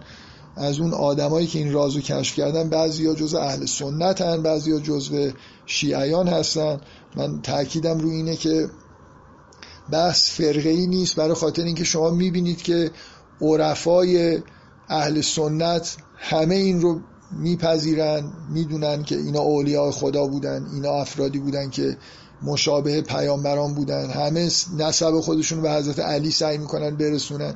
در بین شیعیان هم همینطور. همه شیعیان درک اینکه اینجا مسئله اولی ولایت یعنی چی و اینا رو ندارن. به هر حال یه جمعی از مسلمان ها هستن که این باطن رو درک می‌کنن و در مورد اینکه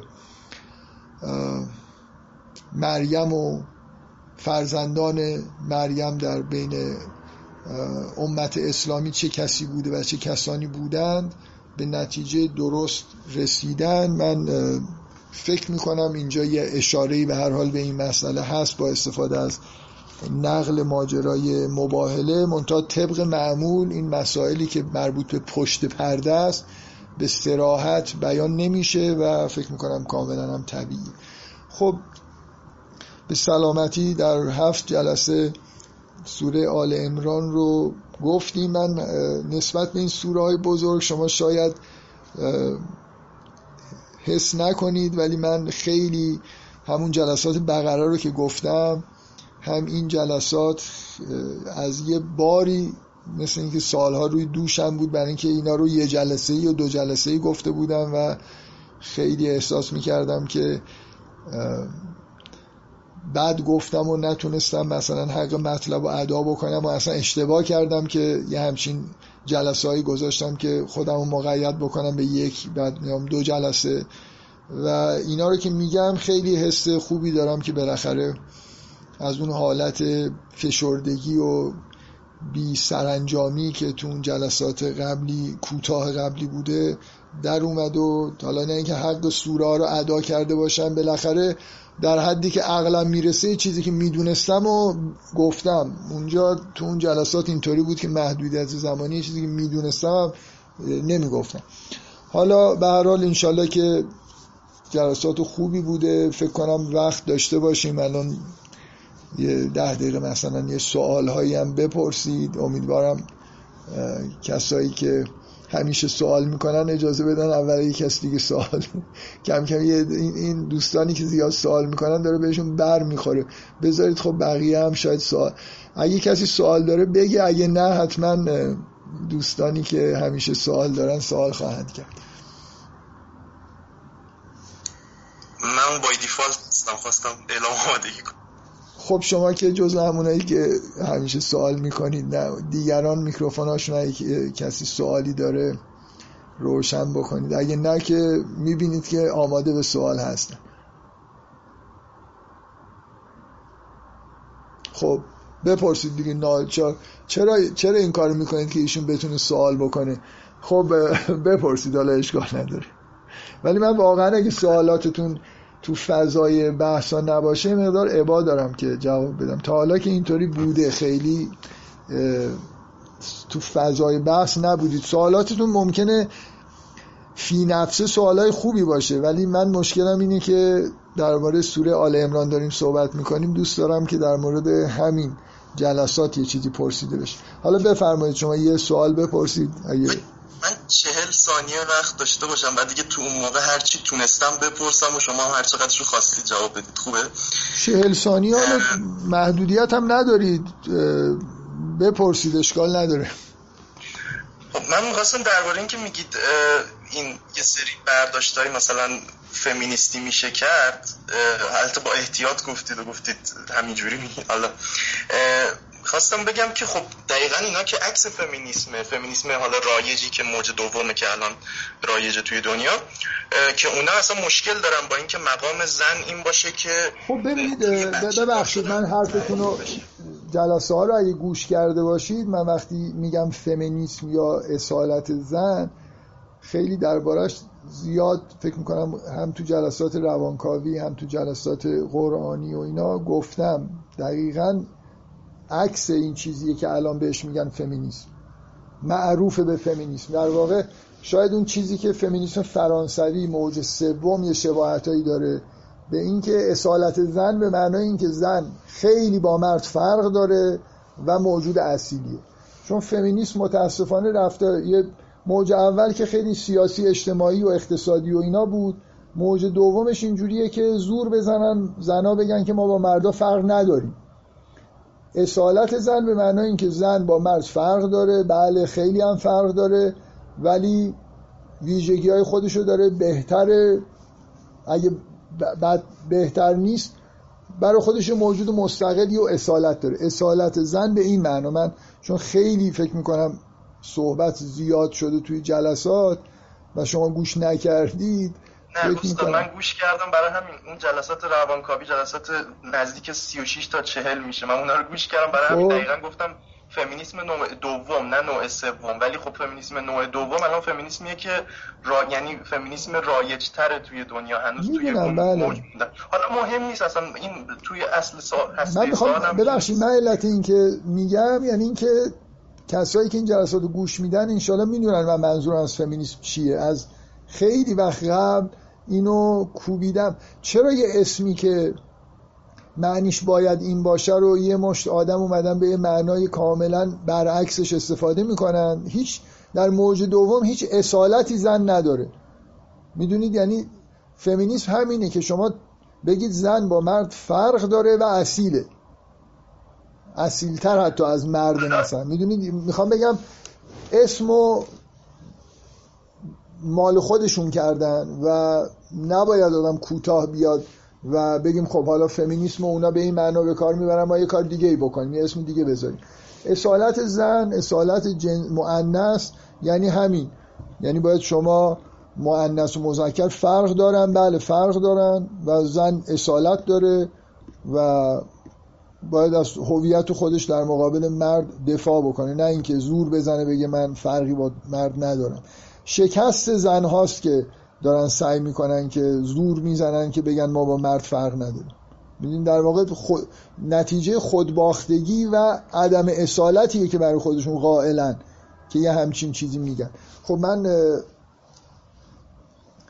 خب من اون بحثا رو کامل گوش کردم. اینایی که میگید رو متوجه هستم. باشه. خب پس سوالتون رو بپرس خب حالا البته خب اینم محل بحثه که حالا اون فمینیست که یه بایبل که نداره ما بگیم به اون استناد کنیم بگیم فمینیسم واقعی اینه. فمینیسم رو فمینیست ها تشکیل میدن دیگه. حالا شما ممکنه بگید این یه فمینیسمی از نظر من اون بهتره. حالا حالا البته اینا رو میگم. شما بحث کردید رفرنسش هم جلسه 36 تا 40 روانکاوی حالا من اینو می‌خواستم بگم. خب الان توی سوره مریم حضرت مریم تنها ویژگی مثبتش به دنیا آوردن تقریبا اونه. یعنی تقریبا توی تولید مثل حضرت عیسی و به جز اونجایی که حالا یه سفره میارن و میگه هازا فضل ربی کلا توی تولید مثل و به دنیا آوردن حضرت عیسی و پاک دامنیه که اونم باز به تولید مثل مربوط میشه.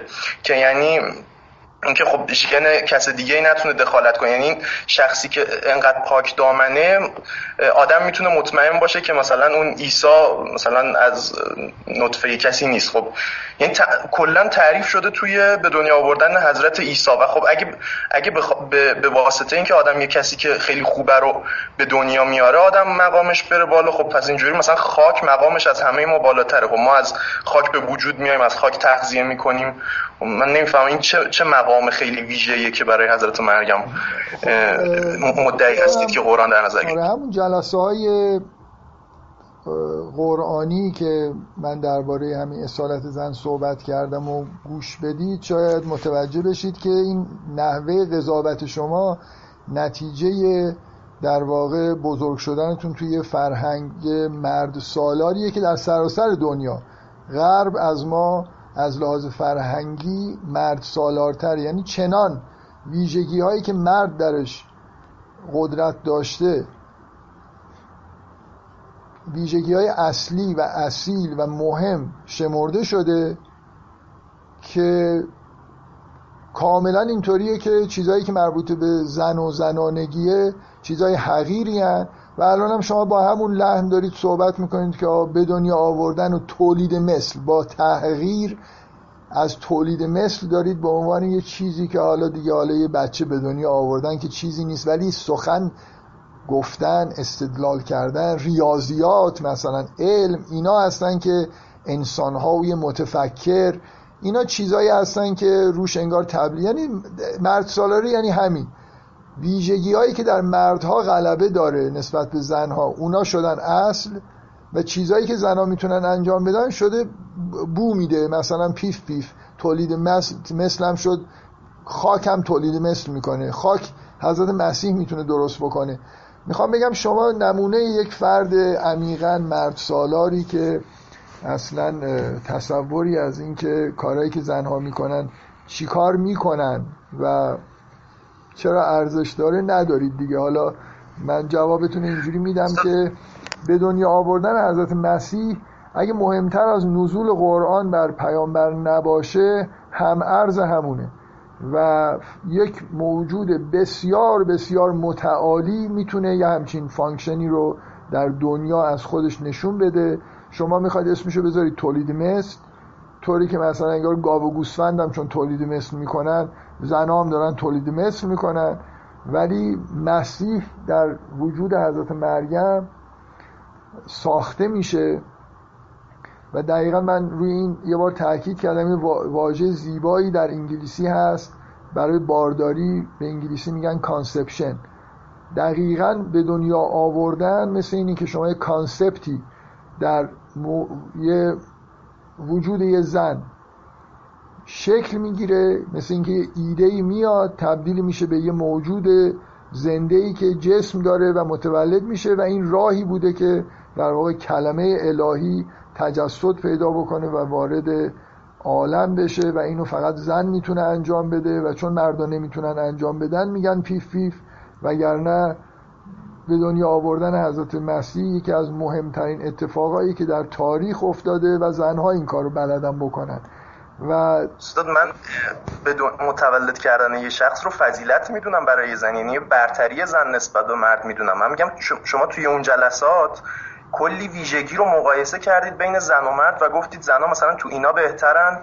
یکی از همه اونا تولید مثل بود. خب آره تولید مثل ولی قرآن منحصرا فقط رفته روی متولد کردن یه شخص توسط مریم زوم کرد. مثلا اگریبلنس زنا که می‌گفتید بیشتره نمی‌دونم. خیلی چیزای دیگر تو زنا می‌گفتید بیشتره چرا قرآن رو اونا هم زوم نکرده؟ برای اینکه این مهمترین برای اینکه این مهمترینشه.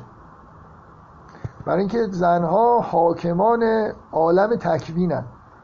اونا هستن که انسان می‌تونن بسازن. می‌دونید موضوع اینه که شما این تولید مثل رو اونطوری که واقعا هست من فکر می‌کنم درک نمی‌کنید و اهمیتش رو نمی‌فهمید. این عالم یعنی همونطوری که پیامبرا حاکم عالم تشریع هستن مردها هستن که پیامبرن قرآن نازل میشه بهشون شرایع بهشون نازل میشه اون و زنها در مقابل این انبیا یه نقشی دارن. اونم اینه که کلمات الهی رو در واقع متجسد می‌کنن. و کار خیلی مهمی انجام میدن که دقیقا مسئله اینه که شما این همه انبیا اومدن حرف زدن عالم اونقدر متحول نشد که مسیح روی زمین راه رفت. اون جلسات مسیحیت هم گوش بدید. می‌خوام بگم قطعا اینجا مهمترین کاری که در واقع زنها می‌کنن اونم اینه که عالم تکوین رو انگار دارن اداره می‌کنن. این چیزیه که بله داره روش تاکید میشه. آره خب بقیه چیزای مردم در مورد فضایل مردم چیزی در قرآن نیست که شما بخواید به غیر از اینکه انبیا رو می‌بینید ابراهیم رو می‌بینید چیکار می‌کنه؟ ریاضیات مثلا کار می‌کنه یا هنر فرمال به وجود میاره؟ نه شجاع خوب حرف می‌زنه خیلی جنگاور مثلا خوبیه چه می‌دونم کجا در ببخشید در, در قرآن درباره جنگاوری حضرت ابراهیم حرفی هست. حالا اونو سوتی دادم ولی چیزای دیگر رو درست گفتم دیگه. نوت چیزای... خیلی خوبی داره. اونا, اونا همش سخن دیگه عالم سخن عالم تشریع بله. می‌بینید که نقطه مقابل همین به دنیا آوردن حضرت مسیح دیگه.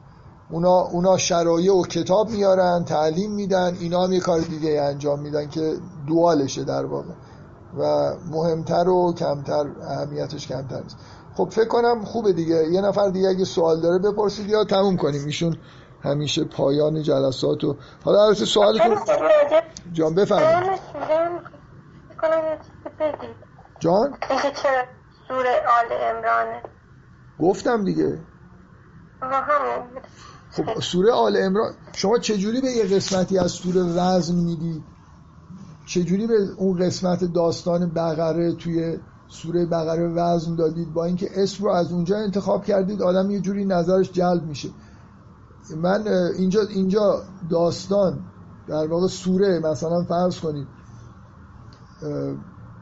یه بخش کوتاهیش دو سه صفحش درباره آل امرانه ولی سوره اسمش سوره آل امرانه این قسمت وزن بیشتری در واقع پیدا کرده نسبت به بقیه قسمت های سوره که کاملا من دارم سعی می‌کنم بگم که اسم چیزی دیگه اسم خوبیه که این قسمت رو در واقع برجسته کرده نسبت به تمام قسمت هایی که توی سوره هست. یه نفر دیگه میکروفون شما بفرمایید. اصلا ببخشید. من یه شبه سوالی داشتم. یعنی می‌خوام برداشت رو عرضه کنم بهتون. فکر می‌کنم یه ارتباطی بین اینکه فضای سوره مربوط به نوجوانی امت پیامبره. خب یعنی دیگه کم کم داره از اون پاکی در میاد و یه اشتباهاتی رو مرتکب میشه. و اینکه خب حضرت عیسی هم توی امت بنی اسرائیل تو زمانی متولد میشه که مثلا می‌خواد احیا بکنه امت یعنی امت مقداری کج رفته. قرار مثلا یه جان تازه ای مثلا به اون امت بدمه. حس می‌کنم این یه شاید مناسبت دیگه حضور یعنی ذکر این داستان وسط باشه. و مثلا همون مثالایی که خودتون زدید مثلا ماجرا امام حسین مثلا خیلی می‌خوره به این مثلا احس عیسی من همون کفر بعد مثلا میگه من انصاری الله. آره من اتفاقا اینو فراموش کردم بگم. می‌خواستم اینو سوال کنم. ببخشید به حرفتون رو من کلا به عنوان یه ایده به نظرم خوبه که گفتید میشه روش فکر کرد. ولی چیزی که یادم رفت بگم این بود که در این شباهت خاندان آل امران با آل عبا با, با اهل بیت پیامبر که در اون مباهله میگن شرکت کردن که امام حسین یه جوری طبعا در کنار حضرت مسیح قرار متناظر حضرت مسیح قرار می‌گیره. مسئله کشته شدنش و اینا هست. فراموش کردم که به این اشاره بکنم که این جمله معروفی که حضرت از حضرت امام حسین نقل شده که در روز آشورا گفت حلم ناصر ینصرنی. شباهت عجیبش به این جمله حضرت عیسی که گفت من انصاری الله. آیا شیعیان اون جمله رو ساختن به تقلید از این جمله که خیلی بعیده که همچین اتفاقی افتاده باشه یا واقعا حضرت امام حسین همون جمله رو گفته برای خاطر این تناظری که واقعا وجود داره. یعنی شباهت در کلام به این شکل در واقع ظاهر شده. خیلی از سوالتون از این جهت ممنون که یه چیزی رو که قرار بود بگم و یادم رفت و اونجایی که من انصاری الله رو خوندم نمی‌تونستم بگم گفتم به مباهله که رسیدم میگم بعد یادم رفت. برای یه چیز خوبی رو یادآوری کردید به من. نکته ای هم که میگن که مثلا یه جوری در واقع حضرت عیسی احیا کننده اون امت بوده بنابراین یه جوری با به قول حالا ایشون نوجوانی این امت می‌تونه مربوط دونسته بشه. اینم نکته ای که جای فکر کردن داره.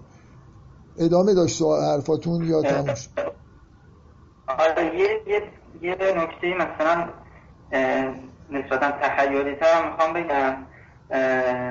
اینکه حالا اگر مثلا حضرت عیسی رو متناظر با امام زمان بدونیم دیگه مثلا امام زمان می‌دونیم متولد شده خب؟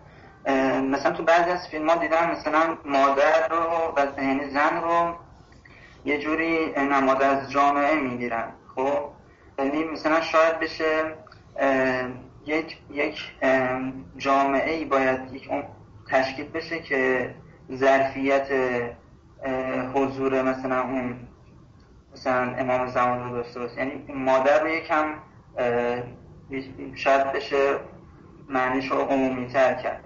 حالا میگم خیلی شاید مثلا شاز باشه این حرف ولی خب بمان یه ایده فقط مطرح.